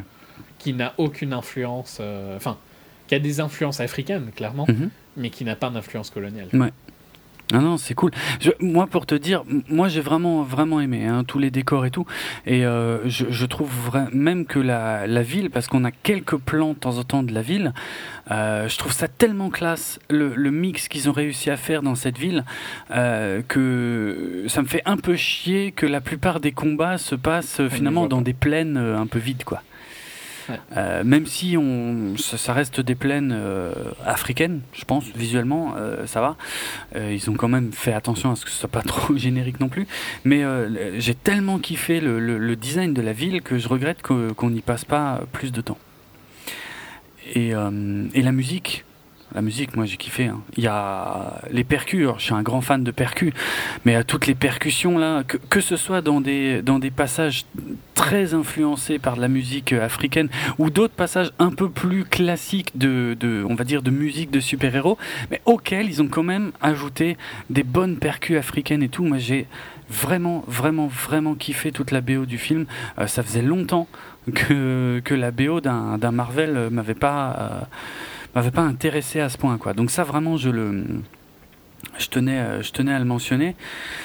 Mais euh, Donc tu vas écouter Kendrick euh, après? Alors je parle pas de ça, attention, parce que Je sais. je sais pas qui c'est Kendrick Lamar. Moi, je, tout le monde en parle, mais je sais absolument pas qui c'est. Je parle pas de l'album de Kendrick Lamar. Je, je sais même pas ce que c'est. L'album de Kendrick Lamar. Je parle du score du film en fait, effectivement, hein, euh, qui est, c'est pas du tout la même chose. hein. Je parle de, de, Non, non, je sais. de toute la musique d'ambiance qui a été composée par Ludwig euh, Göransson euh, et qui est sur un CD. Enfin, c'est un, c'est un autre album que le que le truc de Kendrick Lamar, euh, auquel, pour être franc, j'aime Qui est la pas. soundtrack, euh, ouais. Qui est la soundtrack officielle, mais qui finalement, à mon avis, contient beaucoup de choses qui ne sont pas dans le film. Je pense, oui. Ouais. Après, euh, Ludwig euh, Göransson euh, collabore souvent avec des rappeurs, hein, de base. Ah ouais, ok. Je sais pas, je connais Je crois qu'il est sur le label de Jay-Z. Je pense Mhm. qu'il a déjà travaillé qu'avec. Pas un rappeur, parce que je l'avais dit la première fois. Avec Childish Gambino et tout ça, mais. Donc. euh, il est quand même dans cet univers-là. Ah ouais, et je pense qu'il avait déjà fait. Je crois qu'il a fait tous les scores de. Ouais. De Coogler. Ouais, c'est vrai, il a fait, il a fait Fruitvale Station et Creed euh, également. C'est vrai. Mais euh, c'est Kendrick qu'on entend à la fin du film, hein, par contre. Ouais, ça j'ai pas. j'ai pas fait attention.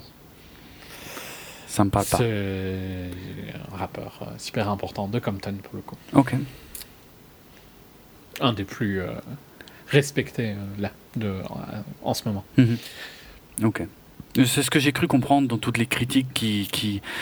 même pas les critiques, c'était avant que le film sorte, les, les, les articles, c'était Oh, la BO, ce sera Kendrick Lamar et tout machin. Moi j'étais là, putain, je sais même pas qui c'est, mais ok, d'accord, tant mieux. Mais je veux dire, sans que c'est. euh, Il y a souvent euh, des clichés sur le rap et tout ça. Kendrick, Ouais. c'est c'est un- quelqu'un de très très très bien et très très très bon. D'accord. Donc, euh, je dis pas que tu pourrais spécialement apprécier, mais euh, il a des chansons que tu ne que tu ne pourrais pas critiquer parce qu'elles elles sont euh, super intéressantes au niveau texte. quoi. Donc euh, oui, c'est pas n'importe qui, c'est justifié en fait la hype de Kendrick. D'accord. Si je vais le dire comme ça. Euh, Déjà pas mal.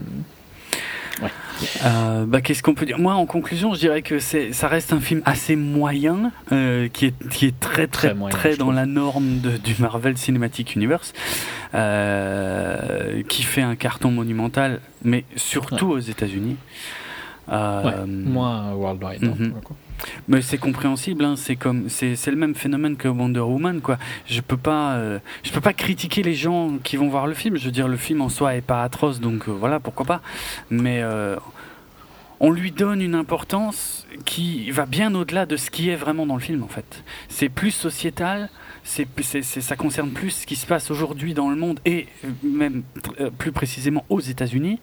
Donc en ça, je pense que c'est bien euh, comme signal euh, à envoyer, mais il faudrait pas s'enflammer et faire comme si c'était la dernière merveille des films de super-héros, le meilleur qu'on ait jamais vu de tous les temps et tout quoi. Parce que quand je vois le, le score sur Rotten, j'ai envie de pleurer. le score sur Rotten. Ah, Voilà.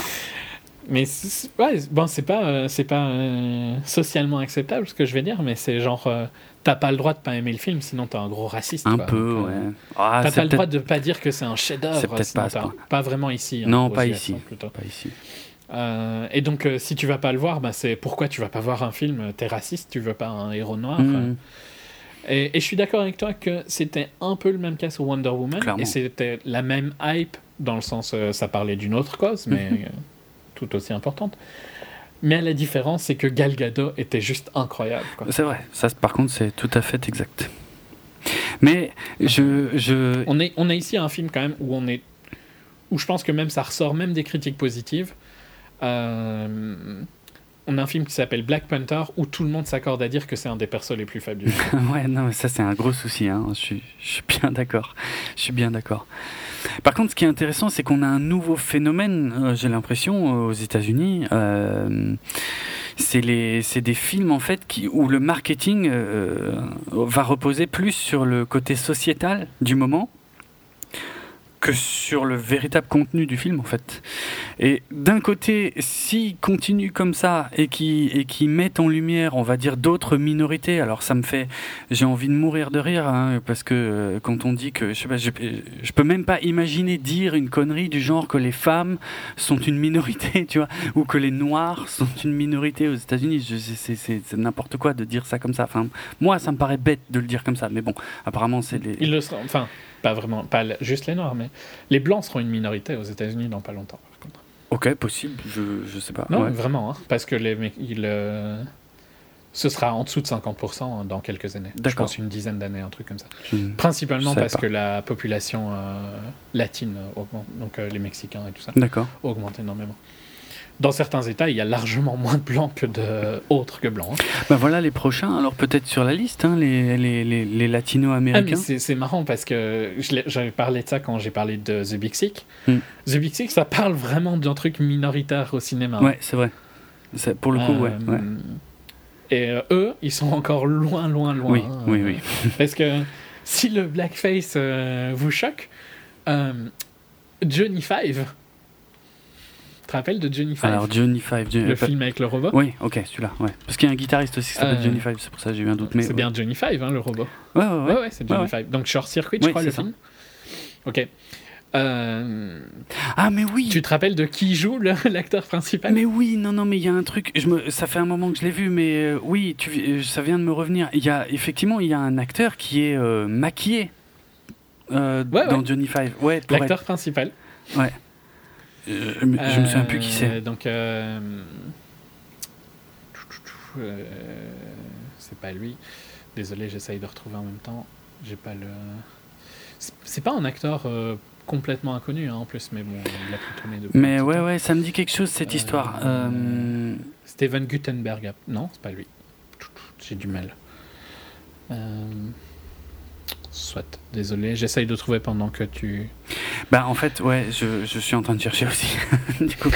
Mais, euh, Mais euh, ouais, non, mais pour donc euh, où clairement il joue un Indien hein, de ouais, c'est ça, c'est ça. en étant tout Fisher Stevens, qui joue Ben Jabitouya. Ouais. Euh, si tu vois sa Oui. tête, tu te rappelleras. Ouais, ouais, non, mais ça y est, je l'ai sous les yeux. Ouais, ouais, non, mais euh, en plus, comme je l'avais revu il y a quelques années, je sais plus avant que- la sortie de quel autre film, mais euh, ça m'avait super choqué parce que je me disais, mais cet acteur-là, il est pas indien? Comment ça se fait qu'il joue un Voilà. indien là-dedans? Voilà. Ouais. 1986, hein, Ouais, c'est pas si vieux C'est que ça. pas si vieux, ouais, ouais, non, c'est clair, c'est clair. Donc euh, il y a plein de minorités que- qui sont larges. Après, c'est pas c'est pas parce qu'il y a pire qu'il faut pas euh, qu'il faut pas faire des films avec des femmes et avec euh, des Afro-Américains et tout ça. hein, je dis pas ça. Juste que voilà, The Big Sick euh, pour moi c'était plus important au niveau sociétal. C'était encore plus euh, innovant. Et euh, au niveau sociétal, de toute façon, il y a eu le meilleur film de l'année, un des meilleurs films de l'année, Get Out. Donc si vous voulez voir un film euh, qui parle de ce problème-là, il est dix fois mieux que Black Panther. Mais je suis d'accord avec toi que le marketing utilise ça à mort. et Ils ont Ouais. raison dans un sens. Oui, hein. bah oui, oui, oui. Je pense que Ils c'est. tort de s'en priver. hein. C'est une nouvelle tendance. Hein. Et après, comme dit, Ouais. ça peut avoir des effets positifs aussi. C'est- une bonne chose. Bien sûr. C'est une bonne chose. Ah, et C'est parmi cool, les effets mais positifs. C'est juste dommage que ça surhype les films Ouais, parce que voilà. tu peux rien dire de négatif. euh, Exact, exactement. Je voulais mentionner un, effet positif quand même, c'est euh, parce que c'est des trucs que j'ai vu passer sur Twitter, mais qui sont malheureusement vrais. hein. Euh, ça me fait rire, mais le, fond du problème est, quelque chose de pas du tout amusant. Mais euh, c'est les déclarations. Alors c'est plus aux États-Unis hein, qu'il y, a- eu des choses comme ça, mais il y en a eu en France aussi malheureusement. C'est des gens qui disent oui, je suis pas raciste, mais quand même un film avec des noirs où globalement les seuls blancs c'est des méchants, c'est un peu choquant quand même. Bah tu sais quoi, j'ai une nouvelle pour toi mec, t'es raciste. C'est le monde, quoi. Franchement. De base. hein.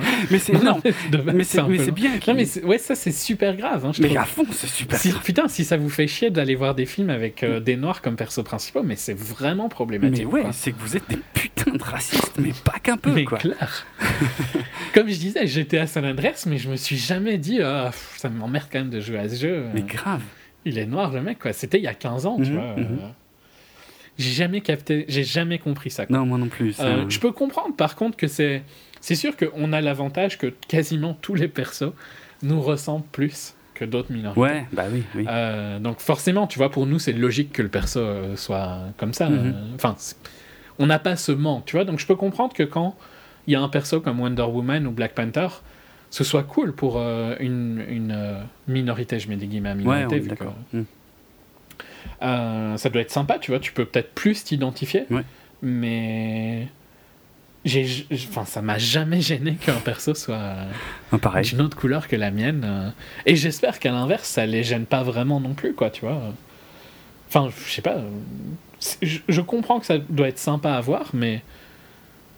Je sais pas, t'es censé aller voir que des films avec des persos de ta propre euh, race. C'est tout le contraire de ce que représente la culture, à mon avis. Euh, Voilà. Donc, euh, j'ai jamais trop capté ça. Franchement, les crétins qui disent il y a que des méchants, euh, et tous les méchants ils sont blancs. euh, mais c'est ouf. C'est- pour ça que j'en rigole et je dis que c'est positif. En quoi c'est positif? C'est parce que ces imbéciles-là, en fait, ils se révèlent finalement. Tu vois, ils font une déclaration en commençant par "Je ne suis pas raciste, mais ouais, donc tu es raciste." C'est bon. je cherche pas.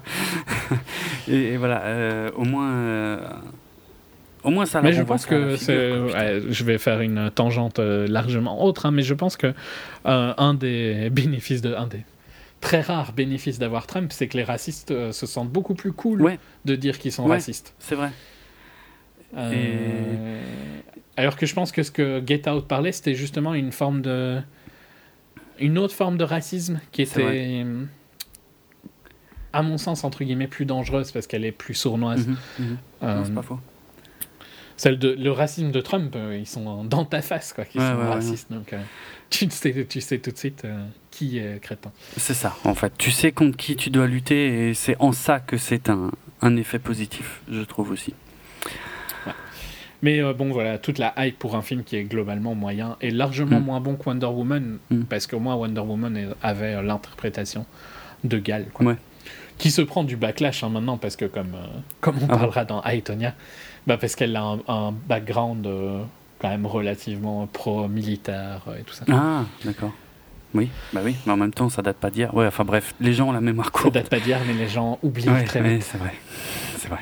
Mais en fait, tout le monde l'a encensé pour euh. Wonder Woman. Et puis, elle a, à, à son compte, elle l'a elle l'a utilisé de son de sa force pour euh, mettre des trucs positifs. hein, euh, quand Ouais. elle l'a fait virer Ratner ou des trucs comme ouais, tout à fait. Euh, et j'ai rien spécialement contre Gal Gadot, hein, je dis pas ça comme ça, mais à mon avis, il y aura un backlash à un moment ou un autre hein, Ok, possible. pour dire quoi. Euh, Je réfléchissais. Il y a. Ouais, rien à voir. Il y a un super épisode dans la dernière saison de Bojack Horseman Mhm.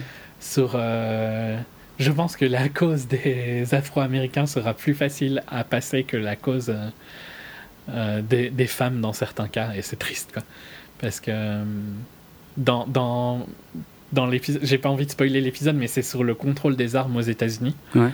Euh, et la raison pour laquelle ils finissent par faire un contrôle des armes est hilarante si vous avez vu la. Hilarante et très triste et très réaliste, je pense, sur les États-Unis. euh, Ah. Si vous avez vu la saison de Bojack. Je vais pas spoiler, je te le dirai après si t'es curieux. Ok. Je vais pas spoiler. Si vous voulez me demander en DM sur Twitter, vous pouvez. Mais je ne spoilerai pas, parce que vu que c'est ma série préférée, je ne la spoil pas. Mais si vous l'avez vu, vous comprendrez. Euh, Je vais fini pour euh, Black Ah, Panther bah, Vas-y. juste avant de conclure, mais c'est euh, littéralement 30 secondes, je remercie Yannick sur Twitter qui m'a quand même comment, euh, fait constater qu'il y avait de sacrés problèmes dans le scénar de, de Black Panther. Mais comme je lui ai dit, en fait, le, le souci c'est qu'il y a des contradictions assez énormes. Mais pour moi, les films Marvel, euh, d'une manière générale aujourd'hui, c'est tellement à peu près toujours le même truc. Je sais comment ça va finir globalement à chaque fois que je me pose même plus de questions, tu vois, je cherche plus. Et pourtant, je suis d'accord, euh, Yannick, avec tout ce que tu m'as dit. hein. Il y a des, il y a des, il y a des grosses contradictions finalement dans le, dans le comportement de Killmonger. Il y a des choses qui fait qu'à la moitié du film, il aurait très bien pu le faire dès le début. Euh, et puis la question de savoir pourquoi euh, T'Challa était déjà euh, Black Panther euh, techniquement euh, avant ou, juste au moment de la mort de son père déjà dans Civil War, alors que toute le comment toute la cérémonie qu'on voit là dans le film Black Panther n'a- absolument pas eu lieu. J'en sais rien du tout. Je. C'est mais mais je, suis- je suis d'accord au moins sur le fait que ce sont effectivement des des incohérences. Hmm. Mais je cherche plus Mais c'est des incohérences qui tuent euh, la qualité du film. hein. C'est la même chose que j'ai dit. Quoi. Killmonger, Ouais, euh, Wa- ouais. le Wakanda, T'Challa et tout ça Ouais, n'ont aucune euh, régularité. dans- Après, je dis pas que les gens peuvent pas changer d'avis, mais le truc, c'est que quand ça sort de nulle part, ça fonctionne vraiment pas dans un film. Hum, hum. Donc, euh, ouais. Ben, bravo à Ryan Coogler. hein. Il est maintenant le plus haut Oui. dans les démarrages domestiques et tout ça. Je pense qu'il a dépassé Gary Gray, hein, pour le coup. Euh, Il y a des chances, je sais pas pour être franc, mais ouais. Et euh, bah, hallucinant, hein, 400, plus de 400 euh, domestiques. Mm. Mais ouais, comme tu dis, hein, Wonder Woman a fini très très proche, hein, genre 420, 400 euh, worldwide. Ouais. Euh, Enfin, 420 Alors. et 400 euh, hors US. Ouais. Et je pense qu'à mon avis, ça va être un peu plus pour Black Panther, mais ouais. C'est chaud. Euh, soit. Changeons d'univers. Le, le score de Rotten me fait trop Non, c'est n'importe quoi. C'est n'importe quoi. Mais ça confirme tellement ce que je dis depuis des années. Le Rotten, c'est un, un score de hype et rien d'autre. Ouais, parce qu'il a quand même plus que le film fait par Dieu avec Dieu, quoi. Ouais, C'est quand même fou. ouais, ouais, bref. On y reviendra, ok.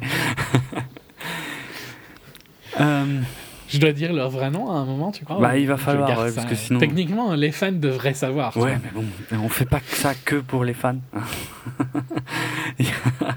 il, faut quand même que l'émission soit à peu près accessible, si possible. Mais bref, c'est, tu prends trop d'avance. Euh, faisons, un, faisons un petit détour par YouTube et par, euh, je sais pas si on doit appeler ça une adaptation de jeux vidéo. Ouais, on peut. Ok. Alors il faut que tu m'en parles parce que moi, euh, je connais pas trop. Donc, euh, ouais, pour le coup, c'est un tout tout petit jeu indé qui s'appelle Papers, Please, qui est sorti euh, d'abord sur, sur des PC, Mac et tout ça, et puis qui est également sorti sur, sur iPad, sur iOS. Et donc, short pitch de ce qu'on fait dans le jeu, on Mhm. joue, on est dans une. Euh, un état euh, communiste de Arstoska, pardon pour le, le massacre du nom, qui vient de terminer une guerre avec ses voisins, euh, la Koleki, Kolekia en anglais. Et on joue le, un inspecteur qui est à la douane, c'est comme ça hein, Ouais, ouais. C'est la douane ou... ouais. Je pense.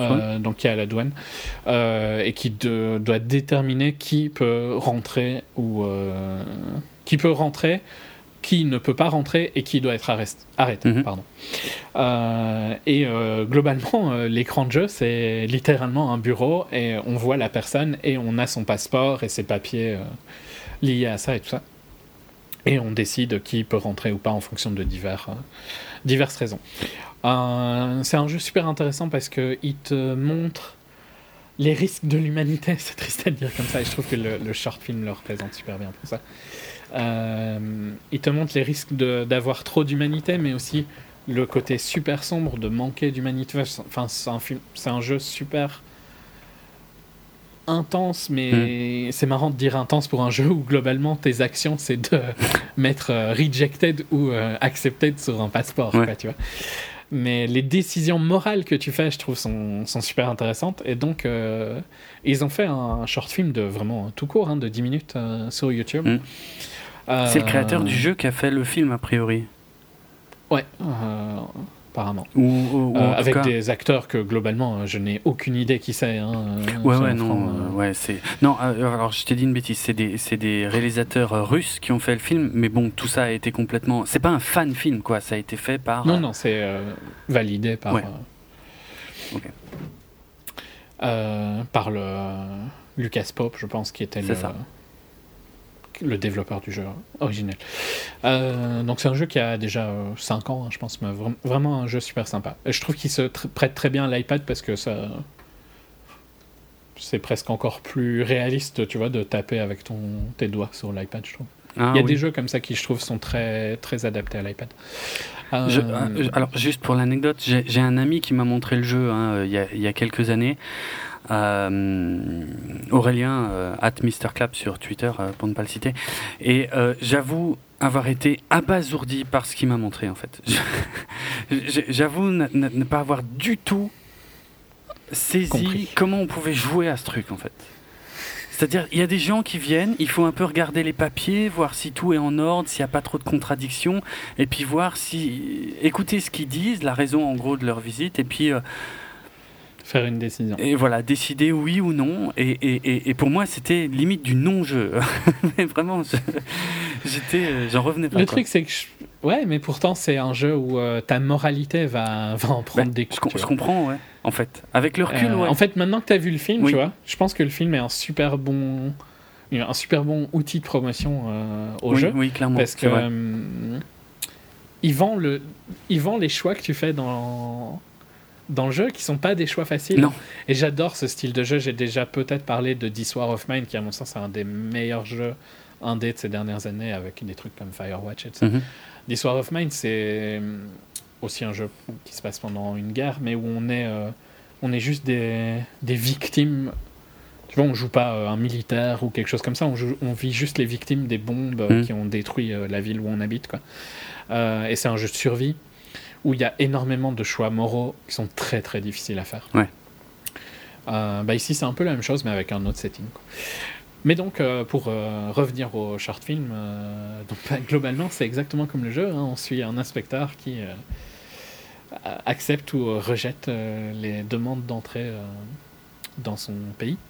Et, et on, on voit ses décisions morales et tout ça, mais tu trouves pas que c'est super intense? Bah si, si, maintenant, mais, mais t'as raison, hein, quand tu dis que le, le, le, le film est un, est finalement presque la meilleure démo qu'on puisse faire du jeu, en fait, parce que c'est- dur, en fait. C'est-à-dire, il y a des gens Ouais, qui vont essayer dur. de t'avoir par les sentiments, mais tu sais pas. Toi, tu es juste à ton bureau. T'as pas plus de contexte que ça, quoi.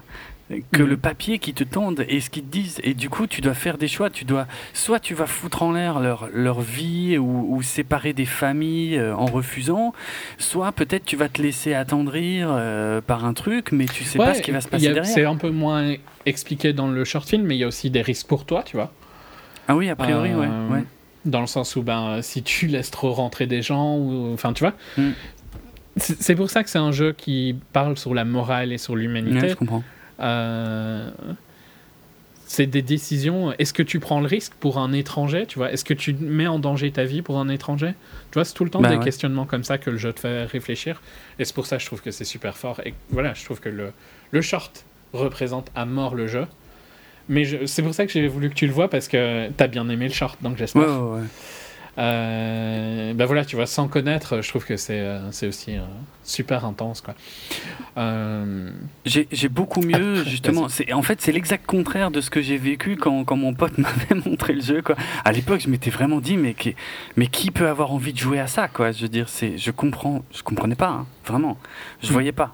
Et là, je, ouais, non, non, là, c'est clair, il y a un truc, quoi. Mais faut un peu, faut un peu se plonger dedans, quoi. Mais j'avoue que ça doit te travailler, ouais, ouais, c'est pas mal. c'est aussi un film qui est traduit, donc c'est un film qui parle, je- honnêtement, je sais pas la langue, euh, Ah, aucune euh, mais qui a 22 sous-titres euh, disponibles. Ouais. Euh, et je pense que ça, c'est aussi un message social, parce qu'il y, a Mhm. des- il y a plein de ex-États communistes. Quoi. ouais, ouais. Donc, voilà, c'est aussi. et pour le coup, je trouve bien fait quoi, comme, comme message. Mais voilà. Euh, bah, ça vous coûte rien, ça vous coûte 10 minutes de votre vie. Mhm. Euh, essayez de le regarder et si, le, si ça vous donne envie de jouer au jeu, ben, tant mieux, c'est vraiment un bon petit jeu. Je- moi je le conseille sur iPad, mais il est sûrement plus cher sur iPad que, que sur Steam. Ah ouais, tu peux sûrement ouais. le trouver en solde de temps en temps. Quoi. Mm. Mais euh, voilà, à vous de choisir. Papers, Please. Euh, je ne vais pas essayer de dire la. À limite, tu le mettras en lien dans. Ouais, ouais, il y a le lien hein, dans le euh, dans l'article qui accompagne l'épisode. euh, Il y a de toute façon le lien. Et comme dit, n'ayez pas peur puisqu'il y a des sous-titres dispo dans un tas de langues, dont le français. Donc aucune excuse pour pas le regarder. C'est c'est pas mal. C'est pas mal du tout. Ouais. Euh, voilà. Donc voilà pour Papers, Please, une petite. On fait pas, on fait pas souvent des shorts, mais lui, je trouvais qu'il valait la peine. Euh, bah, je crois que c'est toi tout ça. Ouais. Bon allez, je vais aller, je vais essayer d'aller vite sur Lady Bird, un des grands films événements. euh, J'en reparlerai peut-être euh, dans un mois en plus. Ouais, oui, c'est vrai. Euh, justement, c'est ce que j'allais dire. Grand film événement des Oscars, donc ça excite beaucoup les États-Unis. Ici, euh, Grand film événement des critiques américaines aussi en fin d'année. hein. Il était dans plein de top Ouais. de critiques que j'aime un bien. mystère. Euh, Lady Bird, donc c'est le premier film réalisé par Greta Gerwig. Je sais pas si c'est comme ça que ça se dit. Euh, film qu'elle a également écrit. Euh, et euh, donc elle, c'est une icône justement hein, du cinéma indé, pour ne pas dire hipster, aux États-Unis. Tu sais qui est son Oui, oui, Pas c'est- Marie, c'est mais- Noah Baumbach, je crois justement. euh, bon bac, ouais. ouais, ouais. Baumbach. Ouais, donc, euh, ouais. Des gens qui font des trucs que, que je ne supporte pas. Euh, mais bon, mais en, en fait, si tu veux, le, le, le- à, à la base, je me suis dit, ça peut m'intéresser. Euh, c'est l'histoire de euh, euh, bah, Lady Bird. euh, justement, une adolescente interprétée par euh, Saoirse Ronan, euh, qui se colore les cheveux, qui est euh, dans des écoles euh, très catholiques. c'est peut-être, c'est peut-être ce côté-là, tu vois, qui m'a fait dire tiens, ça pourrait m'intéresser parce que ça me rappellera peut-être des souvenirs. Et qui voilà, qui, religieuse. oui, non mais j'ai pas choisi. Bref. euh, et donc, euh, ouais, voilà, c'est une vie d'adolescente, parfois difficile, parfois drôle, dans, dans, dans- à cette période de sa vie, quoi. C'est un coming of age, comme on dit. Et euh, J'adore les coming of age. ouais, je sais. je sais, je sais. Et, et en fait, Bon, voilà, euh, j'ai regardé ça, euh, c'est pénible à regarder, c'est, je vois vraiment pas l'intérêt, c'est euh, cliché sur cliché sur cliché, c'est tout, tout ce que tu peux imaginer, c'est-à-dire ouais, je m'engueule avec ma mère à certains moments, mais à d'autres moments je l'aime bien, euh, et puis euh, et puis bon, ma meilleure copine, enfin je l'aime bien, c'est ma meilleure copine, mais mais d'un autre côté, si je pouvais être copine avec les plus populaires de, du bahut, ce serait quand même plus sympa, mais en fait est-ce que c'est une vraie amitié? Est-ce que ma, vraie meilleure amie à la base, c'était pas une, une, une vraie amie? Enfin bref, c'est et puis mon petit copain, je suis trop amoureuse de lui, mais il me plaît trop, mais en fait, euh, ouais, mais l'autre là, en fait, il me plaît plus, alors je sais pas trop euh, lequel et tout. Putain, au secours, l'enfer l'enfer absolu. Euh, combien de temps ça dure cette connerie? Une heure et demie, c'est insupportable. C'est tout est mille fois déjà vu ailleurs et souvent en mieux. Et en plus de ça, il faut se cogner un montage insupportable en fait. Surtout, je dirais pendant les... la première moitié du film. J'écoute à moitié parce que. Enfin, je t'écoute pas à moitié. Hein, ça me fait rire parce que je suis quasi sûr que je vais bien aimer le non, film. Non, moi, je te jure que sur ce coup-là, ça me paraît pas possible. Rien que pour le montage. 100% sur Rotten? 100% sur Rotten, c'est pas vrai. 100% quand il avait 200 reviews. C'est le plus, c'est un record en fait. Mais c'est une blague. C'est tellement nul. Franchement, le montage, laisse-moi venir sur le montage. Le montage, il est complètement épileptique. C'est-à-dire, à un moment, je me suis rendu compte que chaque scène, voit chaque plan, ouais, on va dire, je vais commencer par ça, chaque plan dure moins de 10 secondes. Et chaque scène est constituée uniquement de deux ou trois plans. C'est-à-dire que tu vas voir un endroit où tu as l'impression que, ok, tu vas, tu vas, on est à un endroit, on va commencer, euh, je sais pas, un dialogue, une situation, quelque chose, et en fait, non, tu vas voir juste deux extraits de ce qui s'est passé à cet endroit et tu vas passer à autre chose. Mais le, film fait ça pendant 5 minutes, 10 minutes, un quart d'heure, 20 minutes. Et c'est en fait, tu n'arrêtes pas de passer du coq à l'âne et c'est insupportable. Ça ne raconte rien. Ça montre, ça montre des, plein de petits bouts de petites choses mais ça, tu racontes pas une histoire comme ça. Et les rares moments où ça s'arrête pour raconter une histoire, c'est t'as as envie, as envie de t'arracher les yeux euh, tellement c'est nul quoi. Je veux dire, c'est non, non, non. Lady Bird, sérieux, c'est non. Non, non. Je suis quasi sûr. Vu, vu, que toutes les critiques que j'aime bien et où je suis en général assez d'accord euh, l'ont bien aimé, je ne pense pas que je serais aussi négatif que toi. 300 reviews, 296 fraîches, 4 Rotten, et en top critique 48 fraîches, 100% ou 99% en all critics et il a eu sa première critique négative à la 197e. Mhm. Mais c'est qui est le record, euh, bah, le record de Rotten quoi. Pour le Mais c'est parce que c'est fait par des gens qui sont hyper bien vus dans le monde des hipsters et que il faut pas en dire du mal et que la hype est très forte. N'oublie pas que la note Rotten c'est la note de la hype, pas la note du film. Je suis d'accord que c'est une note de hype, mais quand on est à ce niveau-là, Enfin, c'est un petit film, quoi, tu vois, eh ben, mais oui, c'est un film, par contre, apprécié par les...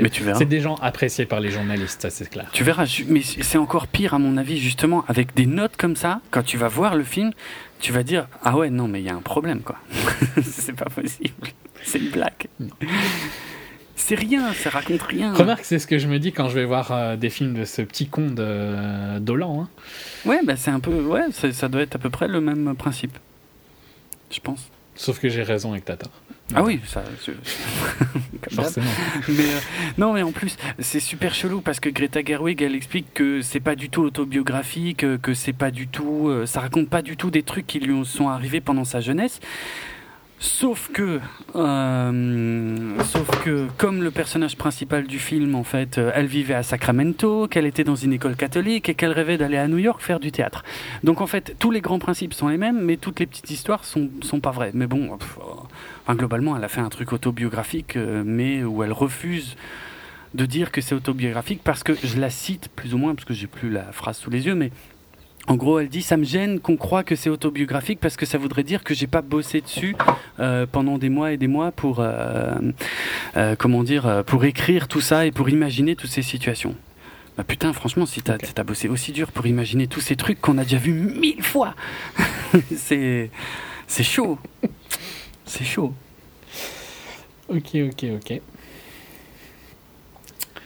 Autre chose ou... Non, je, je, je vais m'arrêter là. Euh, en plus, je crois que mon comment mon énergie à parler de ce film a réveillé le chat euh, qui a décidé de faire tomber chaque objet qui se trouve euh, à proximité de moi, ce qui était en train de me rendre complètement cinglé, mais que je suis obligé de faire avec et je vais être obligé de faire avec dans le futur. Euh, mais voilà, non, c'est tout ce que j'ai à dire sur Lady Bird. N'allez surtout pas voir cette merde, surtout pas. C'est une arnaque totale. Et on verra si je suis du même avis Mhm. le mois prochain. Ok. On clôture sur ça Oui. Euh, et on enchaîne sur le film le plus surhypé de l'épisode? Peut-être. Hmm. Alors si on, on va on va on va casser des rêves hein, là. Oui. The Shape of Water. Mhm. La forme de l'eau. Réalisé et écrit euh, par Guillermo del Toro. On a déjà eu l'occasion de s'exprimer sur le cinéma de Guillermo del Toro. On n'en est pas les plus grands défenseurs euh, dans le milieu critique, si tant est qu'on appartienne à ce milieu. Euh, On n'est pas fan dans tous les Non. cas, c'est clair. mais mais j'ai j'ai quand même envie de dire que j'ai surkiffé Pacific Rim. Il me semble que toi aussi. Ouais ouais. Ah. Il y avait des problèmes, hein. Le- la, la débilité de. Non, mais ça, je suis, je suis toujours pas d'accord avec toi là-dessus. On réglera ça dans quelques mois. Ouais. Mais euh, Vu, vu, le, vu les trailers, je pense que je vais. on- je pense qu'on va être négatif. Mais oui, ça, de toute façon, il y a de grandes chances. On verra. Mais bref, euh, non, moi j'ai vu. En plus, le pire, c'est que j'ai vu absolument tous ces films et que globalement, euh, ben, Pacific Rim, loin au-dessus de tout le reste.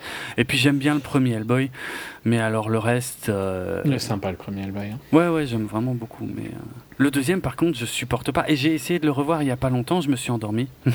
à la fin, je supporte pas Hellboy 2, quoi. C'est, euh, c'est, pas possible.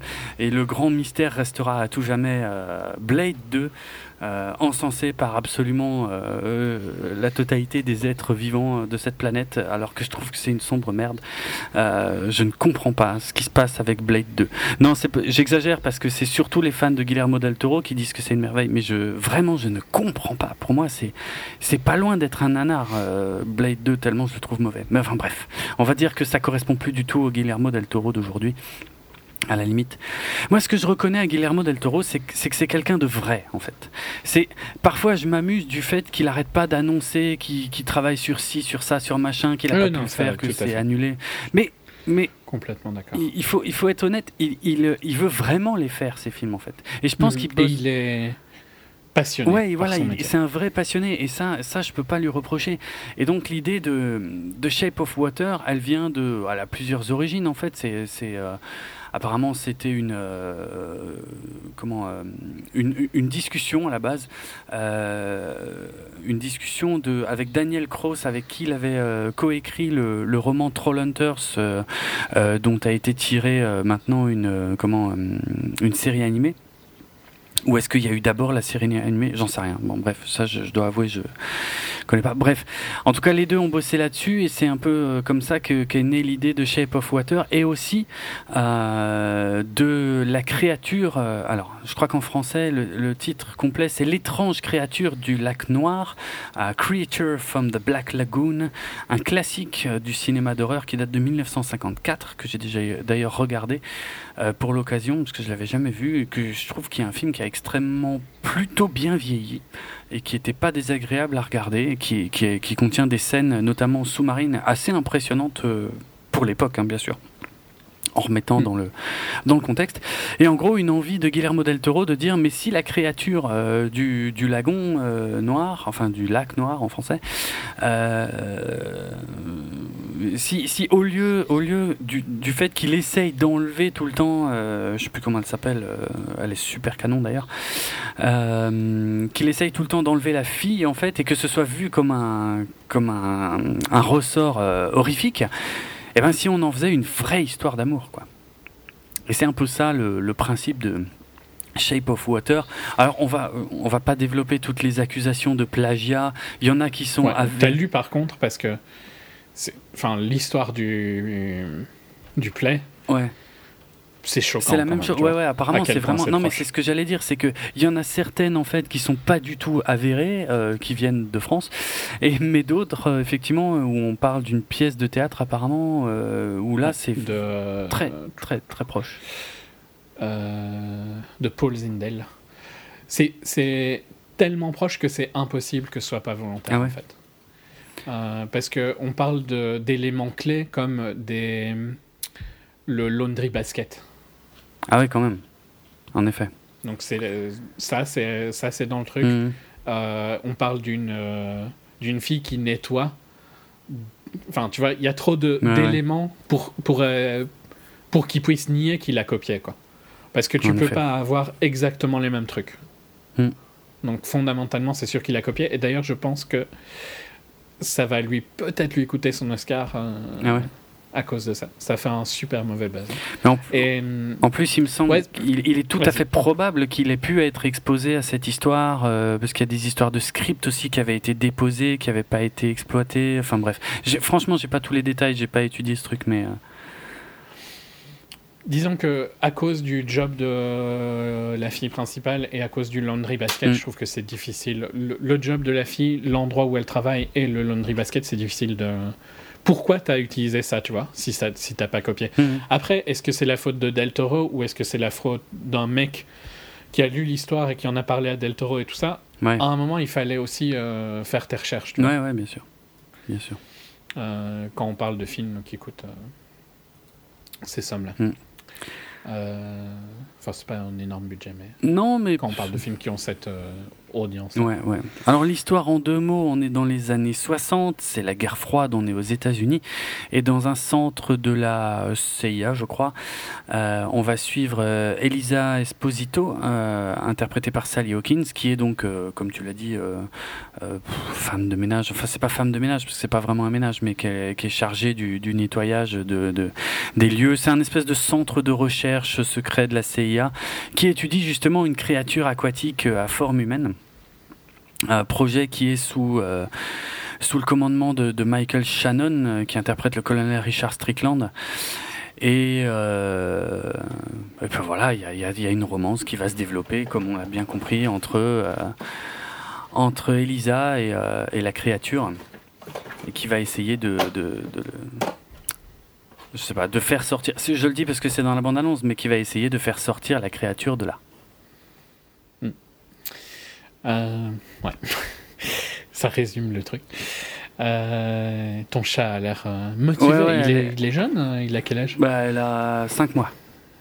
Ok, ouais, donc elle est encore dans sa phase. hein. Je saute partout. Euh, Exact. donc, euh, j'essaye de revenir.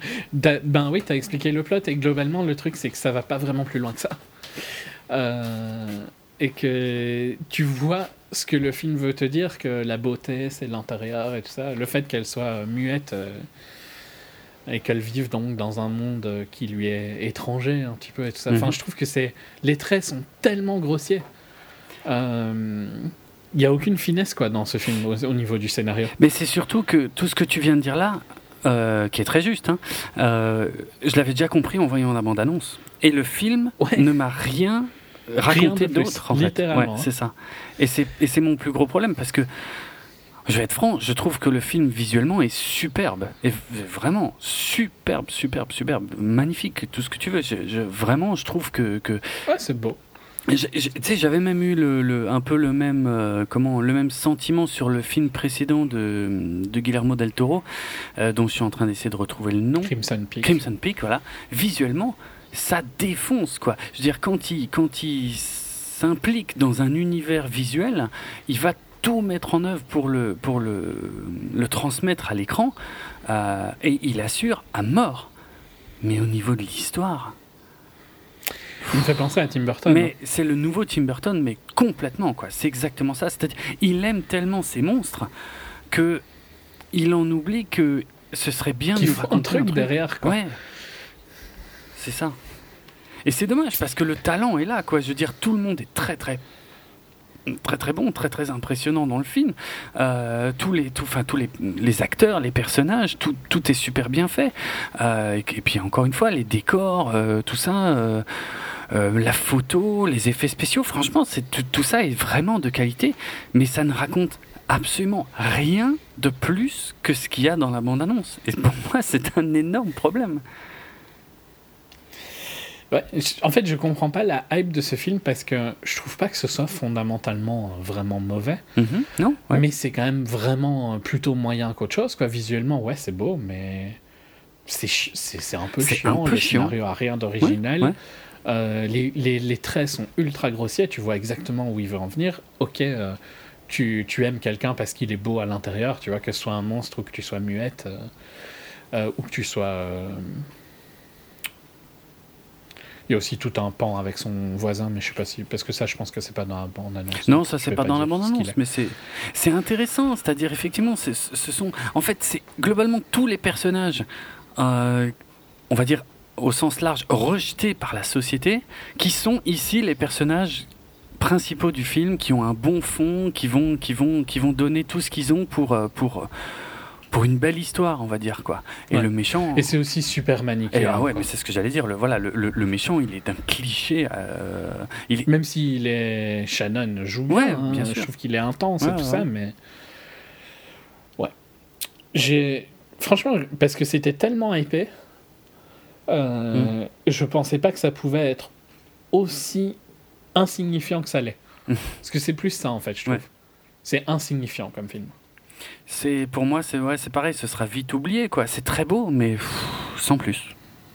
Ouais. Franchement, sans plus. Je, je voulais juste mentionner l'acteur. Et c'est Oui. C'est très beau, mais dans une année où on a eu quand même pas mal de films qui étaient très beaux. Mm. Euh, parce que euh, Blade Runner était beau quand même, hein, par exemple. Ouais. Euh, dans des films qu'on n'a pas aimés. Ouais. Blade Runner était beau. Euh, Dunkirk, que moi j'ai adoré, euh, était sublime.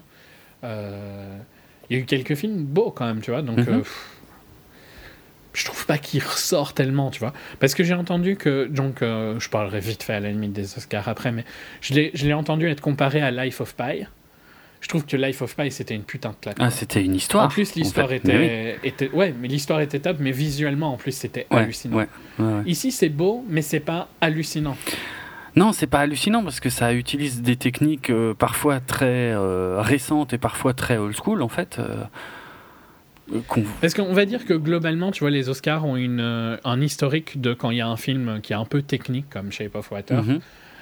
de donner le Best Director parce qu'ils veulent pas donner le Best euh, Picture. Quoi. Ah ouais, ouais. Euh, Et donc, euh, techniquement, genre, euh, Life of Pi, il l'a eu pour Best Director, il a pas eu le Best Picture. Gravity, il a eu le Best Director, pas le Best Picture, etc.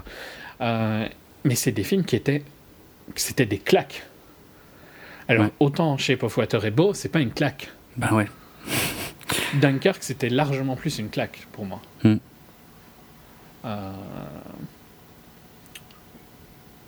Je dirais, ouais, ouais. Donc, je comprends vraiment pas où est la hype dans une année où il y a eu quelque chose de plus visuellement impressionnant Je sais pas.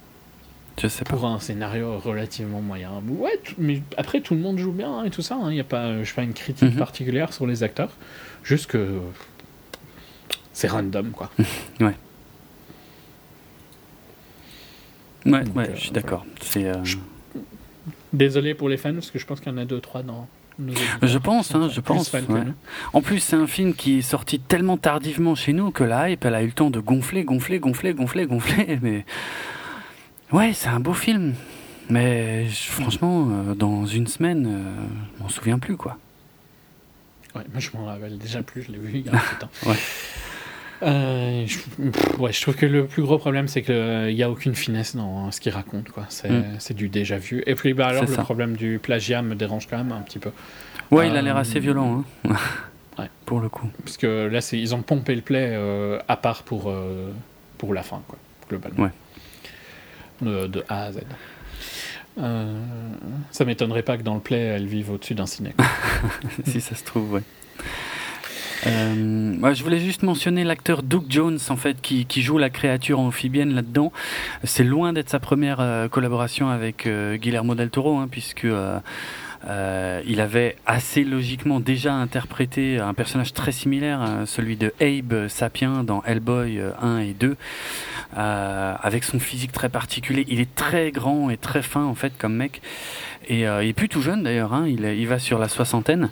il a fait des tas de films, parce que c'était lui qui avait joué, par exemple, le surfeur d'argent dans Les 4 Fantastiques et le surfeur d'argent en 2007. Il avait fait la motion capture, hein, pas la voix. et, et on a pu, et je voulais en fait le mentionner surtout parce qu'on a pu le voir récemment dans, dans, Star Trek Discovery. Il joue le commandant Saru, euh, qui est un des persos euh, principaux de cette nouvelle série de Star Trek que j'ai euh, globalement beaucoup appréciée, même si elle ne manque pas de, de défauts parfois un peu grossiers. Il était aussi dans un film d'horreur où il jouait le, rôle principal de Bye Bye Man, que j'ai pas vu. Ok, non, ça me dit rien. Mais vu le physique, ça m'étonne pas qui est réalisé par un, mec que tu ne vas pas connaître, mais Jonathan Penner, qui est un, euh, un mec qui a été plusieurs fois sur euh, Survivor, l'émission de télé-réalité. D'accord. Voilà, pour la, pour la petite histoire. Mais euh, j'ai vraiment rien à reprocher à toutes les interprétations. Hein. Je trouve qu'ils sont tous. Mais pareil. C'est juste que le scénario est problématique. Et c'est le problème de Delta, en général, de toute façon, c'est le scénario. Ouais. Euh, j'espère qu'il. En même temps, j'ai même pas envie de dire j'espère parce que je trouve qu'il a. Il a pas eu le déclin violent de Tim Burton. Je trouve qu'il est plus. Je l'ai jamais vraiment apprécié. mais c'est pareil. Je l'ai jamais pas aimé, mais je l'ai jamais vraiment apprécié. Donc, euh... Je pense pas qu'il y ait de déclin. Hein. Il fait des. Enfin, un... Il fait les mêmes. C'est intéressant. Ouais, ouais. Euh, c'est intéressant ce qu'il fait. Il y a toujours quelque chose, je trouve, au moins à en retirer. Donc euh, voilà, il y a. Je parlerai vraiment pas de déclin, mais. C'est pas pour nous. non, ouais, non, non, pas au point d'en faire un fan hardcore de, de ce qu'il fait, quoi. Je regretterais infiniment, de, indéfiniment de ne pas avoir vu son Hobbit à la limite. Ça, ça m'aurait vraiment branché. Clairement. Mais à part ça, euh, je je reste pas un grand fan de ce qu'il fait, quoi. Mais sans détester rien de ce qu'il fait non plus, en fait. Sauf ce putain de Blade 2.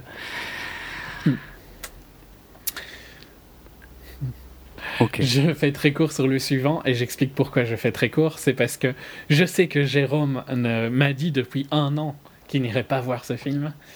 Euh, et que ça m'a permis de le voir euh, d'une manière plus euh, en spectateur que, en, que d'une manière analytique. Mhm. Donc je vais être assez court. Donc Phantom Thread est un film de Dieu qui se passe dans, Il va falloir le, nommer, monde de la couture. Mais je, te laisse faire le sous-titrage. Ok, Paul Thomas Anderson. Qui se passe dans la couture, euh, le monde de la couture des années 50 à Londres, euh, avec comme acteur principal Dieu. Euh, donc Daniel Day-Lewis dans ce cas. et, et, plein d'autres acteurs un peu moins connus, Leslie Manville, Vicky Krieps, Camilla Rutherford. Et donc, de quoi parle Phantom Thread? Eh bien, on suit Reynolds, hein, donc interprété par Daniel qui est un, fashion designer euh, très en vue, euh, qui crée euh, des fashion designer, un couturier. couturier. Oui, s'il te plaît. Un couturier très en vue, qui crée des robes pour la haute société, donc des, des, duchesses, des comtes, la reine de Belgique à un moment. et il gère donc la maison Woodcock, qui est son nom, avec sa sœur interprété donc par Leslie Manville. Et euh, assez tôt dans le film, après, euh, en allant en week-end euh, dans la campagne, il, rencontre Alma, donc interprétée par Vicky Krieps, dont il, il tombe amoureux. Et, et leur relation se développe au point où elle vient vivre à Londres avec lui et tout ça, travaille donc avec lui. Euh, et c'est un film donc, qui va parler du quotidien de, de Reynolds et euh, de sa relation avec Alma et de comment Alma vit cette relation. Euh, on est clairement sur un film qui encense l'auteur. Et d'ailleurs, j'ai envie de critiquer Jennifer Lawrence. Je viens d'y repenser. Hein. Je m'étais dit hier, il faut que je critique Jennifer Lawrence. Qui a dit J'ai pas envie de passer deux heures à voir un film qui parle d'un auteur narcissique pourquoi t'es sorti avec Darren Aronofsky? Excellent. Mais oui, bien vu. Bien vu. Mm. Pourquoi t'as tourné Modor, quoi, tu vois? Genre, si ça te fait chier de regarder Phantom Thread, alors il fallait pas faire la promo de Modor, hein, parce mm. que c'était sur un auteur narcissique pendant deux Ouais, heures. Donc, euh, un peu, ferme ta gueule et rentre chez toi, hein, petite. Parce que c'est pour dire de la merde comme ça, hein, tu sais vraiment rien. Refais un bon film avant de pouvoir parler. Ouais, quoi, ouais, voilà. Que, dit comme ça, je, je, Tu préfères. oui. Euh, parce que son dernier film impressionnant, ça, date quand même de Winter's Bone, qui était son premier film impressionnant. pour info. Ouais, je suis d'accord. Euh, mais je me suis fait avoir comme tout le monde, hein. je l'ai apprécié comme tout Bah le monde. ouais, moi aussi, hein, donc euh, ouais, oui, non, mais, hmm. Soit. Donc, euh, on est clairement sur un film qui parle d'un auteur narcissique qui a plein de, de côtés euh, de côtés arrogants, euh, méprisants sur les autres et tout ça. Donc, clairement, si, si ça vous fait chier, Phantom Thread, c'est pas pour vous. Mais ça parle aussi de, de Alma qui accepte pas vraiment tous ces côtés-là et qui confronte Daniel Day-Lewis. Et donc, on a des confrontations entre Daniel Day-Lewis et une actrice beaucoup moins connue qui arrive à euh, à jouer au même niveau quoi. Et ça c'est juste hallucinant parce que ça fait des scènes mais d'une intensité et d'un niveau de jeu d'acteur euh, incroyable. Euh, parce que Daniel Day-Lewis souvent il, est quand même largement au-dessus de des gens avec qui il partage l'écran. J'a- j'adore There Will Be Blood et il y a des scènes où je trouve que Paul Dano s'en sort pas trop mal mais il y a des scènes où il est clairement inférieur tu vois. Et ici je trouve qu'elle arrive à garder alors qu'elle a une position inférieure dans le sens où tu vois, euh, il paye, euh, elle vit, elle est dépendante de lui dans- au niveau financier et tout ça, et euh, elle arrive, tu vois, à, à être forte quoi. Et c'est vraiment des, des super, euh, des scènes super intenses. Il y a des scènes où euh, tu vois qu'il s'énerve de plus en plus quand elle met du beurre sur son toast, et il arrive à filmer le fait que elle beurre en toast d'une manière comme un film d'action quoi, où tu sens Comme le, un film tu sens d'action, le- putain. Comme un film d'action, je, vais jusque là. Tu sens l'intensité qui monte euh, de plus en plus et tu sens le, le climax qui va arriver. C'est tellement bon. Euh, il filme aussi, euh, je, trouve, ça. C'est des petites notes, donc c'est un film superposé où la caméra en général est, est sur un trépied. euh, c'est des longs travelling, des, des longs plans comme ça, très, très stables. Euh, et par contre, dès qu'il est en voiture et où il roule très vite et tout ça, la caméra euh, vibre de manière euh, excessive. Et, et ça, Et souvent, ces plans-là, tu vois, montrent un pan de sa personnalité un peu moins. con- où il est un peu moins en contrôle, où il est un peu plus. un peu plus fou, quoi. Et je trouve que la caméra renforce ce côté-là. Euh, elles les, les scènes de voiture m'ont fait un peu penser euh, aux scènes de voiture dans Clockwork. Je sais pas si tu te rappelles, Ouais, où ouais, elle ouais. bougeait pas mal aussi. Ils roulent comme des tarés. Et où elle Ouais, et, et la caméra est derrière la voiture, genre Mm. sur le coffre, tu vois. Euh, c'est très proche de ça sur les plans. Et bon, tant qu'à imiter quelqu'un, imitons Kubrick. hein. Euh, donc euh, non, j'ai j'ai vraiment, euh, vraiment adoré Phantom Thread. Euh, après, est-ce que je suis objectif sur Pitié et Daniel Day-Lewis? J'ai Je commencé par les appuyer de Dieu dès le début, hein, donc euh, voilà. À vous de voir si vous avez envie de voir euh, un film sur un, autre- un, un couturier narcissique, euh, imbu de lui-même pendant deux heures, interprété par le meilleur acteur vivant. Dont c'est le dernier film en théorie, le dernier. pour l'instant. Parce que c'est pas la première fois qu'il dit un truc comme ça. Ok. Ouais, après, il avait vraiment fait un gros break Ah hein, oui, quand non, il est allé en vrai, Portugal faire des chaussures. C'est vrai. pas. euh, euh, mais voilà, moi, je suis, je, j'ai pas caché que j'appelle pitié à Dieu, mais j'avais pas aimé Inherent Vice et j'avais pas trop aimé The Master, même s'il y avait des scènes super fortes dans The Master. Euh, Inherent Vice, j'avais trouvé ça euh, pff, proche de l'emmerdement quand même. Proche. Et ça me fait chier parce que. non, mais moi, j'ai du mal à critiquer Pitié, Ouais. donc euh, laisse-moi le proche, s'il te plaît. ça me fait chier parce que c'est quelque chose que, où je pars avec le plus de positivité. Inner Advice, je partais vraiment. Ah, ça va être le film de l'année, quoi. hein. Euh, je trouvais que l'ambiance avait l'air top. J'adore euh, les acteurs qu'il y avait dedans et tout ça, donc. Euh, t'es d'accord avec moi que l'époque à laquelle était Inherent Vice et l'endroit où ça se passait, ça avait l'air super intéressant. Ah oui, ça avait... franchement, mais Euh, limite la bande-annonce m'avait vendu le truc. J'avais envie de le voir. Ouais, ouais. Donc, euh, j'avais eu beaucoup de mal avec Inherent Vice. Et euh, là, j'ai trouvé le film beaucoup plus rythmé. Beaucoup, ouais, franchement, ça bouge quoi, dans l'histoire. Donc euh, j'ai pas senti passer les 2h10. euh, je me suis bien amusé. J'ai trouvé que c'était très très bon. Si clôture sur ça, ben c'est c'est pas pour moi c'est pas son meilleur film vu que c'est There Will Be Blood forcément. Mais c'est comme s'il y avait un doute, tu vois. Euh,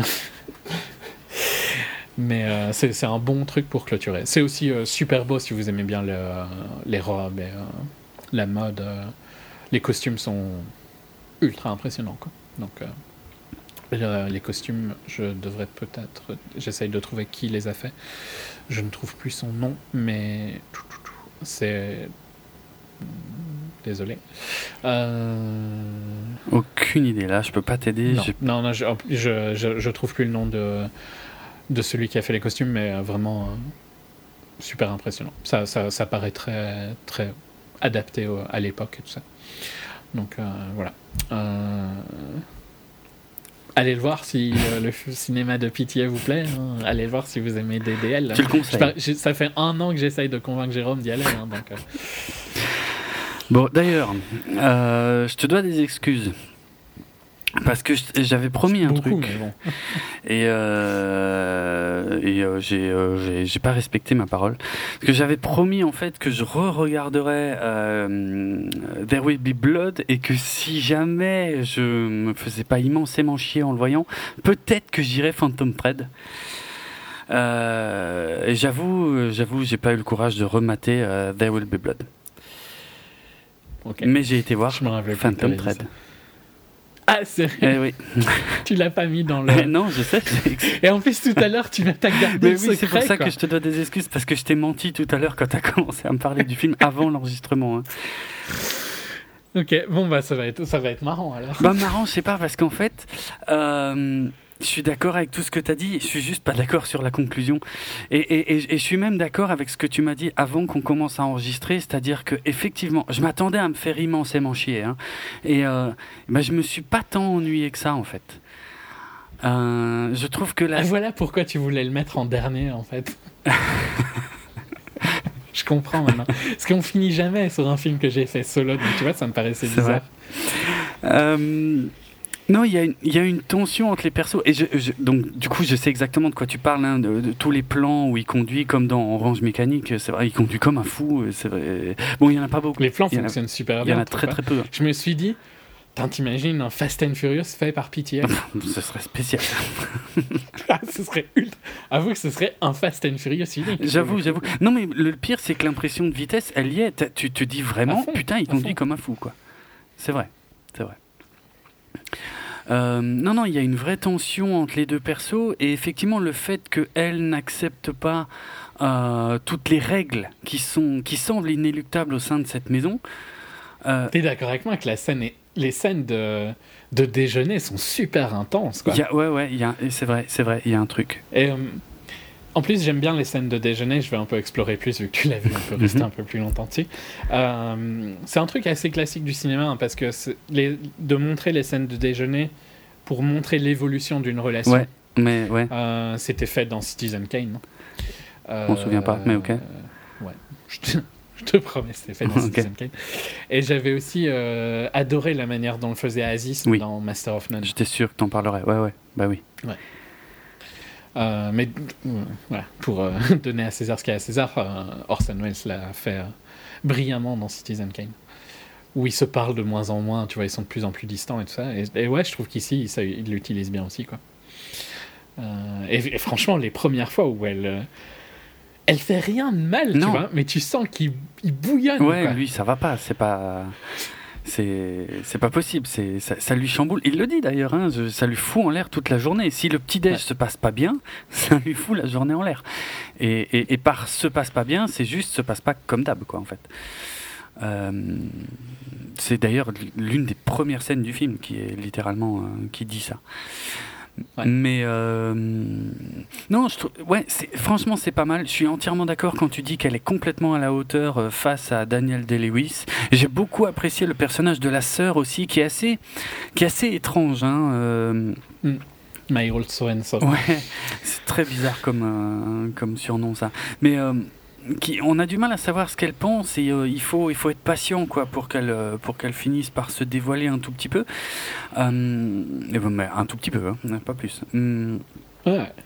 Puis il y a tout un pan qu'on a qu'on on parlera pas hein, euh, de leur relation. mais c'est ça en fait Euh, ouais Euh, c'est là que je vais devoir un peu jouer avec le truc. Parce que si tu veux j'ai apprécié allez je dirais Après, moi, je veux bien qu'on fasse un petit spoiler sur lui, euh, si tu veux, en finale. hein. Moi, ça me paraît pas nécessaire, mais j'ai envie de dire que j'ai apprécié 90% du film, en fait, où il y a un crescendo. Au départ, j'étais tellement persuadé de me faire chier que je me, je me suis dit, allez, je laisse la chance. Tu sais que je me suis, j'ai jamais fait ça de ma vie. hein. Je me suis exprès assis tout au fond de la salle. Je me suis dit, comme ça, je pourrais sortir mon téléphone si je me fais vraiment chier, et puis je pourrais faire autre chose, quoi. Euh, mais vraiment. Hein. et euh, non, au final, je, je- au début, ça, voilà, ça met un tout petit peu de temps. Je veux dire, par exemple, vraiment au tout début, quand ils font connaissance, euh, franchement, là, je, m'emmerdais un tout petit peu. Mais ça monte, ça monte tout doucement. Il y a un crescendo et il y a une espèce de double enjeu entre l'évolution de leur relation d'une part, et puis le, on va dire l'ultimatum de la robe d'autre part, qui crée vraiment une tension qui, me maintenait bien, bien, bien dans le film.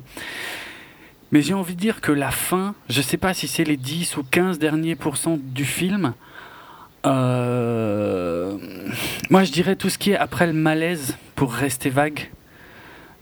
Là, je, là, j'ai décroché en fait. Et là, je, et, Ok. et, et la fin, j'ai pas compris. Franchement, la fin me, me pose problème. Le truc, c'est que sans aller en spoiler, Ouais. c'est difficile de parler. Mais je pense de- que c'est volontaire en fait. Donc, euh, je peux pas dire que c'est un défaut du film. C'est, c'est, c'est, c'est évident que c'est ce que Paul, Paul Thomas Anderson veut raconter. Mais là, je, j'ai un peu lâché et je me suis dit, ouais, non, là par contre, là, il, il m'emmerde de nouveau un peu, quoi. Ok. Mais ouais, ça part dans une direction qu'on peut peut-être pas forcément s'attendre, Mm. mais je- qui, je trouve, explore aussi un pan de leur relation qui est super intéressant. Oui. Euh, Tu vois, ce côté où il a besoin qu'on s'occupe de lui Mhm. et tout ça. Ouais. Euh, qui, est, qui en fait, c'est pas si choquant que ça, hein, dans le sens où. euh, C'est spécial quand même. hein. Non, c'est les manières dont on arrive à la fin, c'est choquant. Ouais. Mais le côté où il aime bien d'être faible pendant une période et elle aime bien de s'occuper de lui, Ouais. c'est montré beaucoup Oui, plus tôt. oui, oui, c'est vrai, c'est vrai. Donc euh, c'est une, euh, c'est quand même assez organique la manière Mhm. dont on arrive là, même si je suis d'accord qu'il y a un moment où euh, c'est soit tu acceptes ce qu'elle fait ou tu n'acceptes pas. Ouais. c'est, assez spécial. Ça m'a permis de retrouver le nom du designer, donc Mark Bridges. Donc vu que tu as vu le film, ben, je vais te poser la question, mais moi je trouve que ces costumes sont vraiment bien parce que je trouve qu'ils sont pas, ils sont pas flashy. Je trouve qu'ils sont très, euh, ils sont beaux, tu vois, mais ils sont pas impressionnants dans un sens et je trouve que ça les rend réalistes. Ouais, ils sont beaux dans, dans une certaine forme de sobriété en, mettant en, Qui va bien avec un couturier anglais, voilà, quoi, voilà, pas voilà, vraiment pour- par rapport à ce monde-là. Oui, je, je après, c'est pas un truc où je suis particulièrement Non, je suis pas assez un spécialiste non plus. Ouais. Donc, euh, Mais je, je- Euh, ouais, j'avoue que c'est assez, euh, ça paraît crédible, sans être effectivement. pour la période et ouais, tout ça. tu Non, bah, ok. Je suis content que tu l'aies vu et je suis content que tu aies bien aimé. Ah, ah, Je, suis, je peux comprendre ta dernière critique. Ouais. Moi, je- moi, j'accepte le truc, mais voilà. Après, ça reste quand même très, très, très particulier comme cinéma. Moi, je le C'est conseillerais pas, du tout à hein, tout le monde. hein. Euh, c'est quand même, c'est quand même, ah, c'est quand même un tout petit Moi, peu. je trouve que c'est quand même. C'est pas non plus inaccessible, tu vois, celui-ci. Celui-ci n'est pas inaccessible, mais il y a quand même un côté Paul Thomas Anderson qui, Non, mais bien sûr, mais qui c'est se bien tripote en, en filmant euh, Daniel Day-Lewis, qui se tripote un Ah petit non, peu aussi. En Ah, jouant. euh, euh, donc, euh, c'est un peu spécial, quoi. Comme il y a un côté élitiste tout en étant accessible. C'est un mélange des genres assez particulier.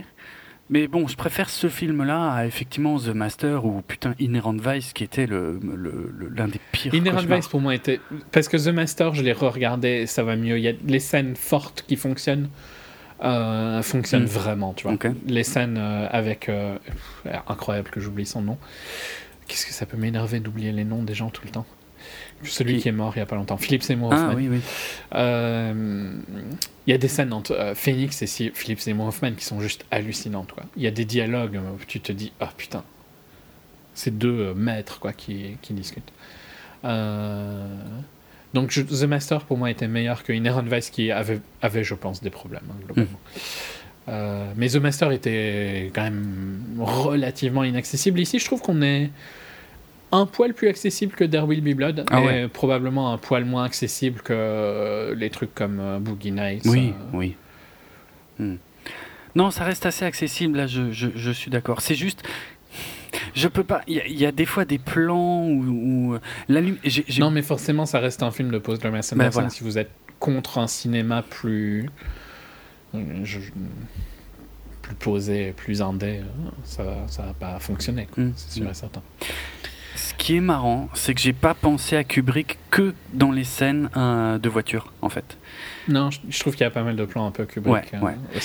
Il y a, il y a- il y a des moments où euh, ça, ça dure pas très longtemps, hein, c'est assez tôt dans le film, mais euh, y- tu vois qu'il y a une espèce de séance de photos où on prend ses créations en photo et tout, et elle pose et lui doit un peu poser aussi.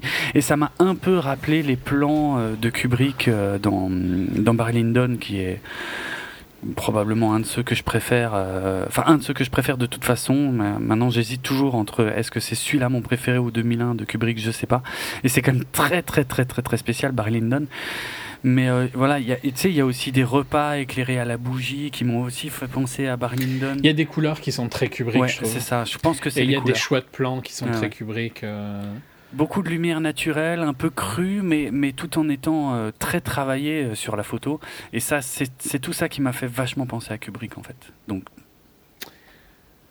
ouais, Pas mal. je suis euh, assez d'accord. Il a pas travaillé avec, euh, avec, je vais dire son son DP habituel, Mhm. qui est Robert Elswit, mais qui, il a quand même un peu travaillé avec lui, dans le sens où ils l'ont fait chacun en fait. Ils ont fait la, la photo euh, eux deux. Donc euh, Anderson a- est techniquement le DP du film. Ah, mais c'est vrai que c'est euh, bizarre. Robert Elswit l'a. ouais. Il y, a- il y a un truc bizarre avec ça parce qu'en fait, effectivement, euh, Paul Thomas Anderson a dit dans une interview que c'est faux de dire qu'il est le directeur photo de son film euh, parce que lui considère qu'en fait il a, il a travaillé avec toute l'équipe technique autour de lui. Il n'y avait pas de directeur photo en tant que tel, mais il a, il a, il a pris les avis de, de- de tous les techniciens qui étaient avec lui en fait pour, euh, pour faire la photo euh, dans le film. Donc je pense que c'est aussi pour ça qu'on n'a pas vraiment la même photo que dans There Ouais. Blood et qu'on a une photo un peu plus, un peu plus différente. Mm. Et peut-être que, ben, forcément, enfin, pff, quitte à copier, euh, copie Kubrick. Ah non, hein, là, je je- fais pas de critiquer de Je, je copier suis Kubrick, quoi, pour Je le suis coup. d'accord. Euh, mais ouais, puis les, les endroits aussi, je pense, la période. Enfin, il y a plein de trucs. Mm. euh, ouais, je, je- je suis d'accord avec toi que fondamentalement, euh, c'est pas pour tout le monde, Non. mais c'est pas non plus pour personne, tu vois. C'est pas pour 10 personnes. Donc, C'est vrai. euh, voilà. Moi, je le. Ouais, je suis j'étais super content. Mhm. Et euh, bravo, hein, t'as gardé le secret. Ouais. je, je ne savais vraiment pas que tu l'avais fait. Et c'est tout frais, hein, je l'ai vu hier soir. euh, C'était. euh. J'ai eu l'occasion et puis je me suis dit, allez, pourquoi pas. Voilà. Et alors pour l'anecdote, mais ça, ça me fait plus sourire qu'autre chose parce qu'a priori, c'est, est-ce que c'est vraiment la peine de le mentionner Mais évidemment, Daniel Day-Lewis a euh, fréquenté euh, des couturiers pour préparer le film. Il a assisté à des On défilés. s'en doute. On s'en doute pas. Il a, voilà, c'est ce que. Il a appris à coudre et tout, hein, je dirais. D'ailleurs, toutes les, toutes les, euh, les dames qui cousent dans le film, euh, c'est pas du tout des actrices, hein, c'est des vraies couturières. Euh, voilà les petites anecdotes que j'ai pu lire sur le film euh, quand j'en suis sorti. Mais tu vois, souvent les, les films de, de Day Lewis, euh, enfin les films de Pétillet plutôt, sont vus un peu comme stériles et tout ça, mais en fait c'est pas du tout stérile, c'est une fausse. C'est vrai. Parce que c'est quand même assez exubérant hein, dans certains points. Euh, Il y a quand même Ouais. des thèmes. Ah, ouais, c'est, euh, spécial. Oui, non, mais t'as pas tort, t'as pas Ouais, tort. mais c'est particulier. C'est vrai que c'est particulier. Ouais. C'est pas si, euh, c'est pas si anodin que ça. Je suis d'accord. Donc, euh, sous un faux, sous des faux arts très, je sais pas, inaccessibles, il y a des trucs assez marrants hein, dans ces Mm. Films. Mais voilà. Phantom Thread de Dieu avec Dieu. ok. Euh, bon, on va conclure l'émission sur mon favori euh, pour le coup, puisque j'ai pas été très honnête avec toi parce que je t'avais pas dit que j'avais vu Phantom Thread. Alors, mon favori, c'est Moi, Tonya. Après, j'ai Oui. adoré Aitonia. Ah, ça va. Ça me dérange Ok, pas. cool. C'est- Euh, c'est Moi, Tonya, donc euh, réalisé par Craig Gillespie, euh, qui a déjà fait des trucs, hein, Lars and the Real Girl, je crois que ça, tu l'as vu, parce que Ouais, tu m'en as déjà parlé. euh, Ryan Gosling. Super film indé. Et euh, le remake de Fright Night euh, que j'avais pas vu, euh, et The Finest vu, Hours que j'avais pas vu non plus. Que moi j'ai vu. ouais, ouais, bon. Globalement, j'avais rien vu de ce qu'il avait fait. Qui raconte globalement la vie, c'est plus ou moins un biopic, un peu particulier quand même, euh, de euh, Tonya. Alors je sais pas si, je sais plus s'il faut dire Tonya ou Tanya, parce que dans le film ils disent tout le temps Tanya en fait, mais ça s'écrit Tonya. Et moi, dans, Ouais. ma, dans ma jeunesse, j'ai toujours entendu Tonya. Et ils, ils disent souvent Tani et tout Ouais, ça mais aussi. donc, ça, ouais, ouais. c'est un peu- Bon, on- je vais continuer à la française, on va dire Tonya. Euh, c'est le biopic de Tonya Harding euh, qui euh, est, malheureusement connue, en fait, qui était connue dans les années 90 pour être la grande rivale de Nancy Kerrigan. Donc on parle du milieu du patin à glace et, de compétitions type Jeux Olympiques. Pour ceux qui n'auraient pas connu ou qui s'en souviendraient pas et qui, euh, et qui est devenu euh, encore beaucoup plus célèbre en 94 lorsque Nancy Kerrigan, sa rivale, a été attaquée euh, à coups de barre de fer dans les genoux, justement avant les Jeux Olympiques de, de Lillehammer, et qu'on a su un peu plus tard que Tonya Harding était plus ou moins mêlée à ça. Et globalement, de mémoire, c'est à peu près tout ce que je me souvenais, moi, si tu veux. C'est-à-dire que je, je- parce que je me souviens des journaux télévisés de l'époque, je me souviens des images de Nancy Kerrigan qui pleure par terre et tout juste après l'attaque, et de tout le portrait qu'on avait dressé de Tonya Harding ensuite, que c'était euh, c'était une méchante, quoi. C'était une euh, c'était presque une méchante hollywoodienne, quoi, euh, Mm. euh, avec toujours bien habillée, qui fait du patin, qui fait des, des- des trucs sublimes et tout, mais qui en- au fond c'était sûrement une méchante, quoi. Et je sais pas, j'avais envie d'en savoir plus. Je sais même pas, je crois pas avoir regardé de trailer ni rien. J'ai été voir le film comme ça et quelle claque! Quelle claque, quelle claque. C'est hallucinant ce que j'ai vu.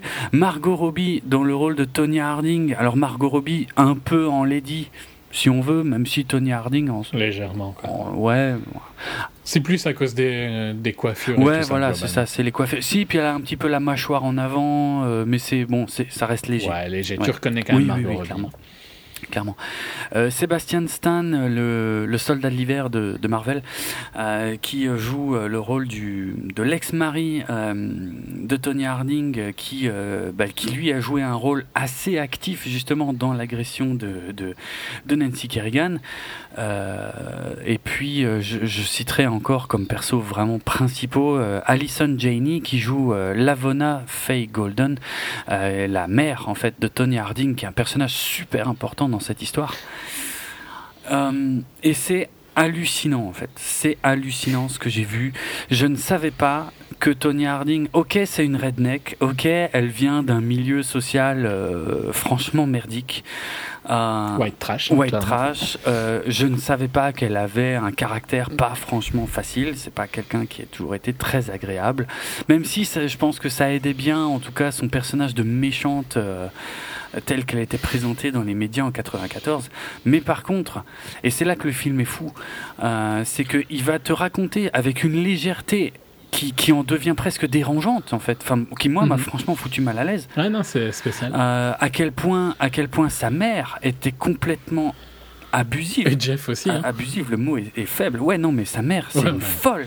C'est, euh, c'est des insultes, c'est, c'est, euh, c'est de la maltraitance. Ouais, c'est du- Enfin, les traumas psychologiques qu'elle lui non, mais inflige sont c'est violents. ça, c'est ouf, ça va très loin. Et son ex-mari, mais lui, c'est une pourriture aussi. Qui la frappe en Il la battait, ouais, c'est hallucinant. Et en fait, cette nana qu'on a présentée comme la méchante absolue, euh, en fait, elle vient d'un milieu qui est vraiment, vraiment, vraiment hardcore. Et les vrais méchants, c'est les autres. Alors, encore une fois, je dis pas que Tony Harding est une sainte, mais putain, euh, ce que j'ai appris dans ce film et ce que j'ai vécu, parce que je sais pas, du coup, enfin, je sais pas, ça m'a, je, me suis vraiment plongé dedans et ça m'a. Vraiment secoué parce que c'est, elle a un don, euh, ou elle avait un don, je sais pas comment dire, quoi. Elle, elle reste la première euh, femme, la première patineuse à avoir réussi à claquer euh, un, triple axel en compétition et même plus tard deux triple axel en compétition.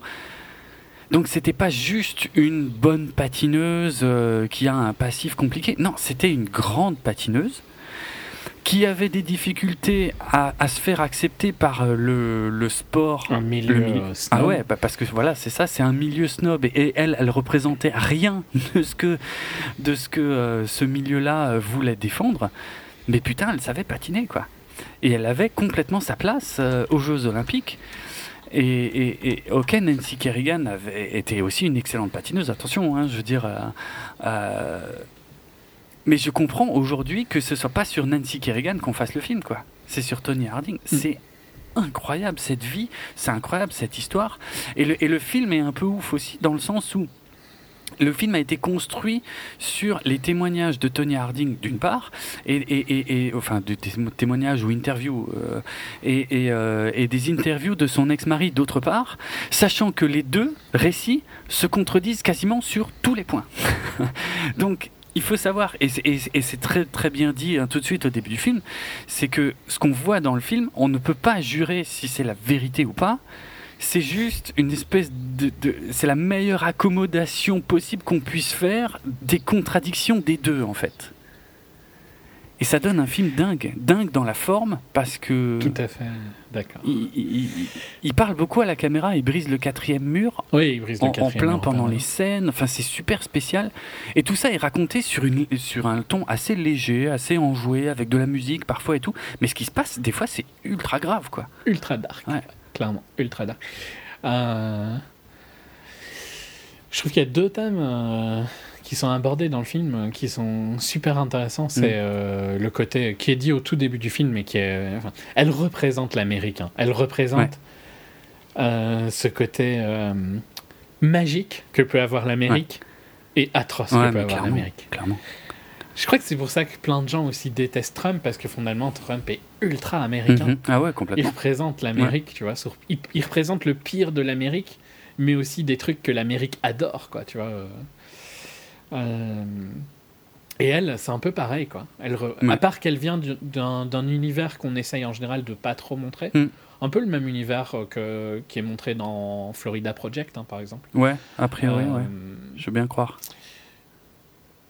Et c'est en, général quelque chose qu'on ne veut pas trop penser, quoi. Tu vois, cette pauvreté blanche, mm, mm. entre guillemets. On, on, essaye toujours de la cacher un peu. Et, et, le snobisme du sport, quoi, qui, qui fait rater des talents, ouais. tu vois. Et je vais faire un aparté, mais il y a, on, le rallye français est aussi dominant qu'il est. Mm -hmm. Parce que le rallye français va chercher des talents dans des milieux sociaux euh, qui n'auraient pas accès au rallye à la base. D'accord. Donc c'est comme ça que le. Parce que l'OEB euh, ou OGIA, ils viennent pas de de milieux euh, riches, quoi, tu vois, au niveau euh, de leurs parents. Euh, clairement pas des gens qui auraient pu payer euh, des, des, leçons mmh, de cartes, parce que tu vois, les trucs, genre les mecs comme Senna et tout ça, faut oublier que les parents étaient largement multimillionnaires avant qu'ils commencent à faire du kart. Ah, d'accord. Euh, et le rallye français a toujours été, a donné l'opportunité à, à des gens de, de milieux complètement différents de venir faire des tests. Et c'est comme ça qu'ils trouvent des talents comme Loeb, tu vois, et tout ça. et je, je, trouve ça super cool. Et je trouve ça tellement triste que il y a sûrement d'autres Tonya, tu vois. Ouais, qui, clairement. Euh, qui, enfin, globalement, imagine si elle était née au bon endroit, tu vois, Tonya Mhm, Harding. mhm. Parce qu'elle était probablement largement meilleure que Nancy Kerrigan, qui Si ça a se pu trouve. se concentrer sur faire ça toute Mais sa oui, vie, tu mais vois. oui, ce qui est largement pas le cas Euh, de Tony Harding, qui en a tellement voilà. chié, qui est tellement passé par des trucs ouf. C'est- dingue. Et c'est pas, pas pour critiquer Nancy Non, Kerrigan, hein, c'est juste que. euh, c'est dommage que dans plein de sports comme ça, globalement, euh, il y a autant de. Parce qu'on rate des talents, Mm, en fait. mm. Bah ouais. Je pense pas qu'on en rate trop dans les sports plus populaires, genre le foot et tout ça, tu vois, parce que c'est des sports accessibles à plein de ouais. gens. Mais dès qu'on est dans des sports un peu plus euh, snob, ben c'est- plus je- ouais, élitistes, je trouve ça vraiment dommage. Ah, clairement. Et, et les réactions des juges, parfois, mais t'as envie de les frapper. Mais c'est horrible, c'est clair, c'est clair.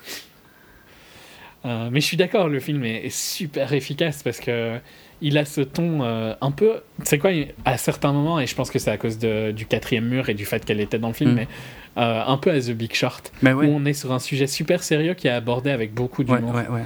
Ah, c'est vrai. Euh, et oui, ce côté où, euh, où elle représente ce que veut l'Amérique, quoi. Quelqu'un à adorer et quelqu'un à détester. Mm. Elle le représente tellement bien, quoi. Elle représente tellement le rêve américain et en même temps ce que les Américains veulent pas voir. ouais. C'est c'est. Ce qui est parce que ce qui est il y a, il y a- en fait il y a plein de choses hein, qui sont euh, dans le film qui sont un peu un peu plus sous-jacentes mais il y a une critique des médias complète qui est qui qui est très juste. Elle dit hein, à un moment, euh, CBS va pas perdre euh, son euh, ce Bah, c'est ça. disait clairement. C'est ça. Alors c'est pas assez expliqué à mon avis que c'est que c'est CBS qui a fait en sorte qu'elle reste dans l'équipe euh, olympique. Non, elle le Mais dit, elle, hein, ouais, clairement. elle, ouais, mais elle le dit. faut l'écouter. Ouais, voilà, faut juste faire gaffe parce que parce que sinon, franchement, si tu rates ça, tu te demandes quand même un peu par quel miracle elle a pu rester dans l'équipe olympique. Euh, c'est ouf, mais il y a, y a- y a pas que ça. Il y a euh, tout, tout le côté, toute l'attaque hein, de, de sur Nancy Kerrigan euh, qui a été donc euh, où, où globalement elle, elle a rien à voir là-dedans. hein. C'est plutôt son ex-mari et alors le le- l'autre taré là, Sean. Lui, Ah, lui, il est trop mais énorme. mais c'est des personnages incroyables. Mais j'ai envie de faire un parallèle avec Fargo, en fait. Parce que c'est complètement Fargo. C'est des gens qui sont persuadés de maîtriser complètement, d'être limite des grands bandits parce qu'ils sont documentés, soi-disant, mais en, en fait, qui mentent, hein, qui, qui, qui mentent à leur entourage. Non, mais la scène où Sean est interviewé et, et la fille lui dit But, but you're not. Ouais. But yes, I am. Mais c'est ça. But you're not. C'est, ce sont des personnages, et, mais notamment Sean. J'avoue que Sean, c'est un cas particulier parce que lui, il est tellement extrême dans sa connerie que quand tu vois le film, tu te dis, ok, c'est n'importe quoi parce qu'en vrai, c'était pas comme ça. Et heureusement, à la fin du sexy. film, il y a des extraits du vrai et c'est exactement la même chose. C'est Fargo en vrai. c'est des gens qui sortent de nulle part, qui se prennent pour ce qu'ils ne sont pas et qui font des conneries hallucinantes et qui n'ont qui n'ont aucun talent en fait qui, qui sont qui on voit dans leur jeu quoi on voit que c'est des nuls que c'est des que, que c'est des gens minables mais mais eux sont tellement sûrs d'être à un autre niveau qu'ils ils se rendent pas compte à quel point ils sont ridicules c'est des gens qui existent vraiment c'est ouf ouais, non, mais c'est hallucinant.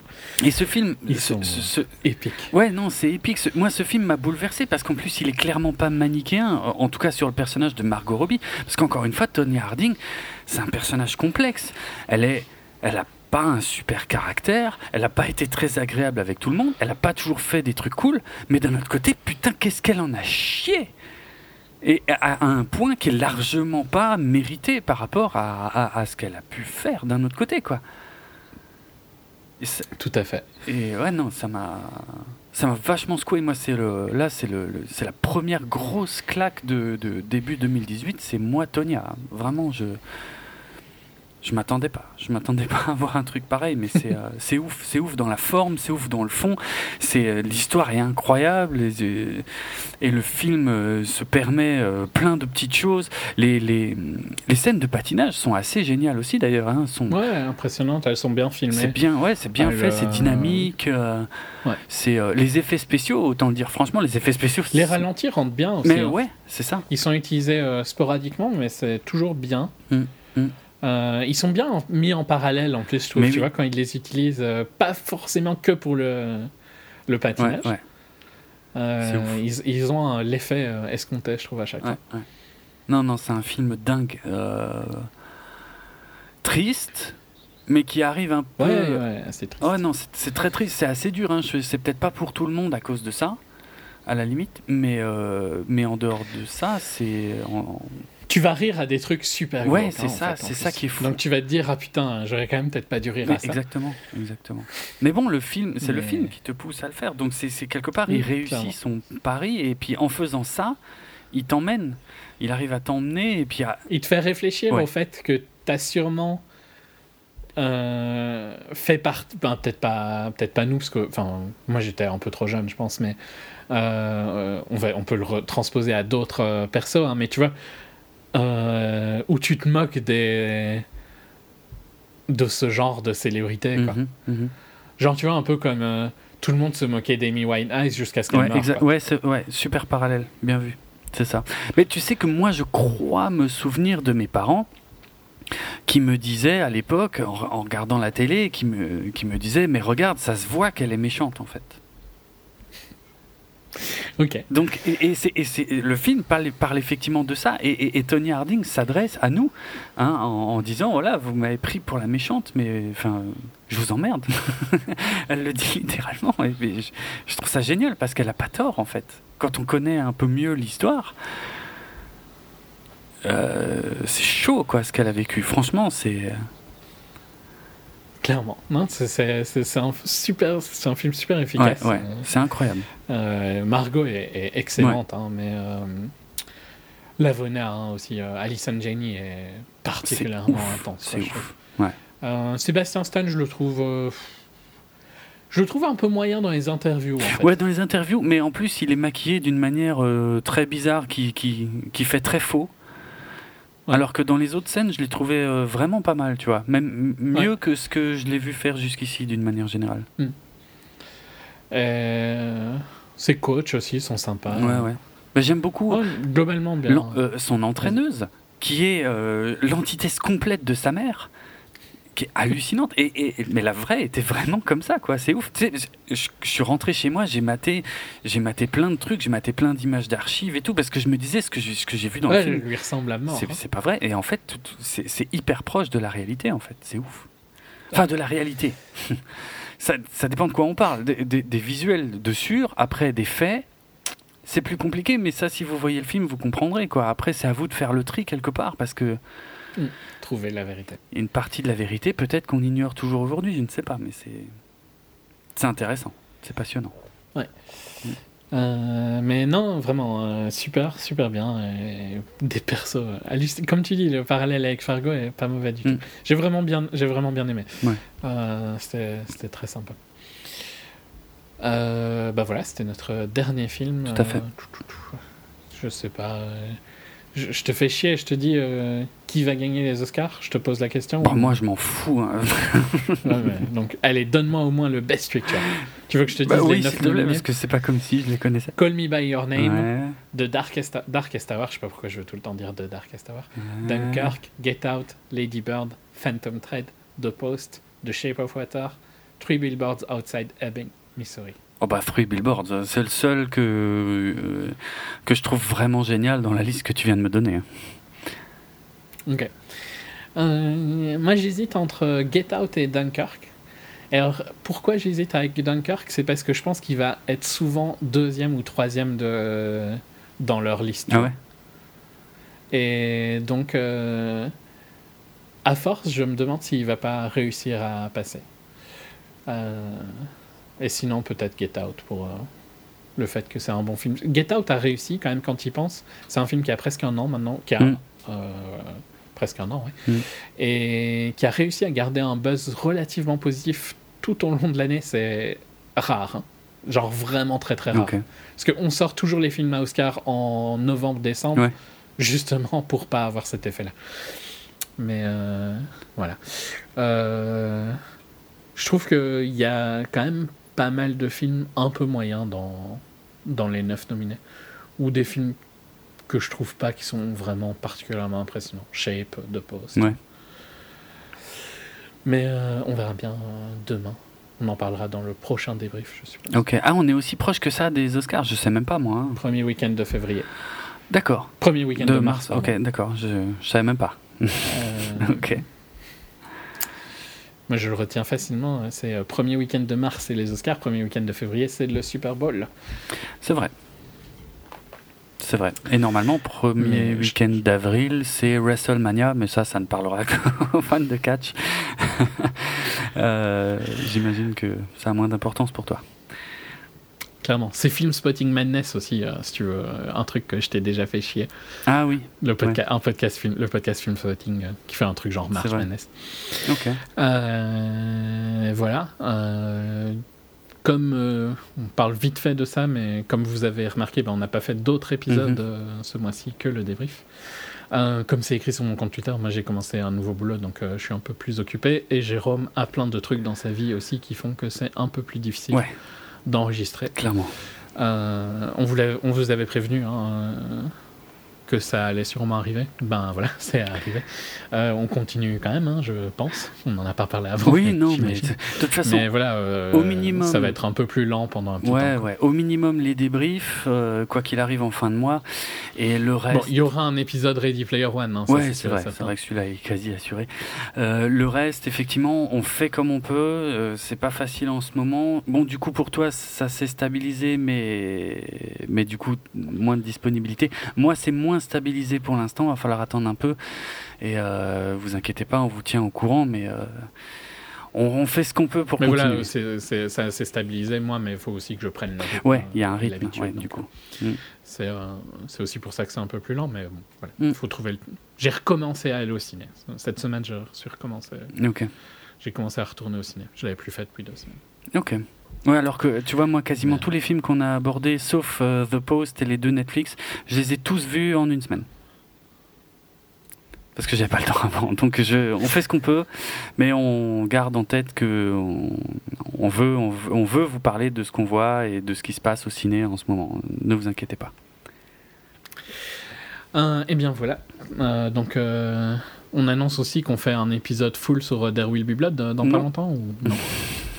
Je ne le reverrai jamais. si vous voulez retrouver, si vous voulez retrouver nos autres épisodes de 24 FPS, donc sans notre épisode sur There Will Be Blood, vu que Jérôme ne veut Absolument. pas, vous pouvez aller sur notre site www.bipod.be, sur notre hébergeur audio djpod.com slash 24 FPS, sur euh, Apple Podcast et vos programmes de téléchargement de podcasts favoris, où vous pouvez bien sûr nous laisser des notes et tout ça. Sur Apple Podcast, ça aide toujours à être plus visible. Sur les réseaux sociaux, la page Facebook 24 FPS Podcast et sur Twitter, at 24 FPS Podcast. Si vous voulez nous contacter, nous directement, moi sur Twitter, c'est atrates, r h a t z Et moi, c'est at Dravenardrock, D-R-A-V-E-N-A-R-D-R-O-K. L'émission, c'est évidemment ouverte sur des percussions tirées de la bande originale de Black Panther. Et on va se quitter sur euh, Goodbye Stranger de Supertramp. Un morceau qui figure dans la bande originale de euh, I, Tonya. Euh, en plus, c'est bah, évidemment un, morceau qui parle de séparation et euh, parce que les, les, les deux leaders de, de Supertramp pouvaient plus se, se blairer à l'époque où ils ont écrit le morceau, donc Rick Davis et, Roger Hodgson. Hodgson pardon.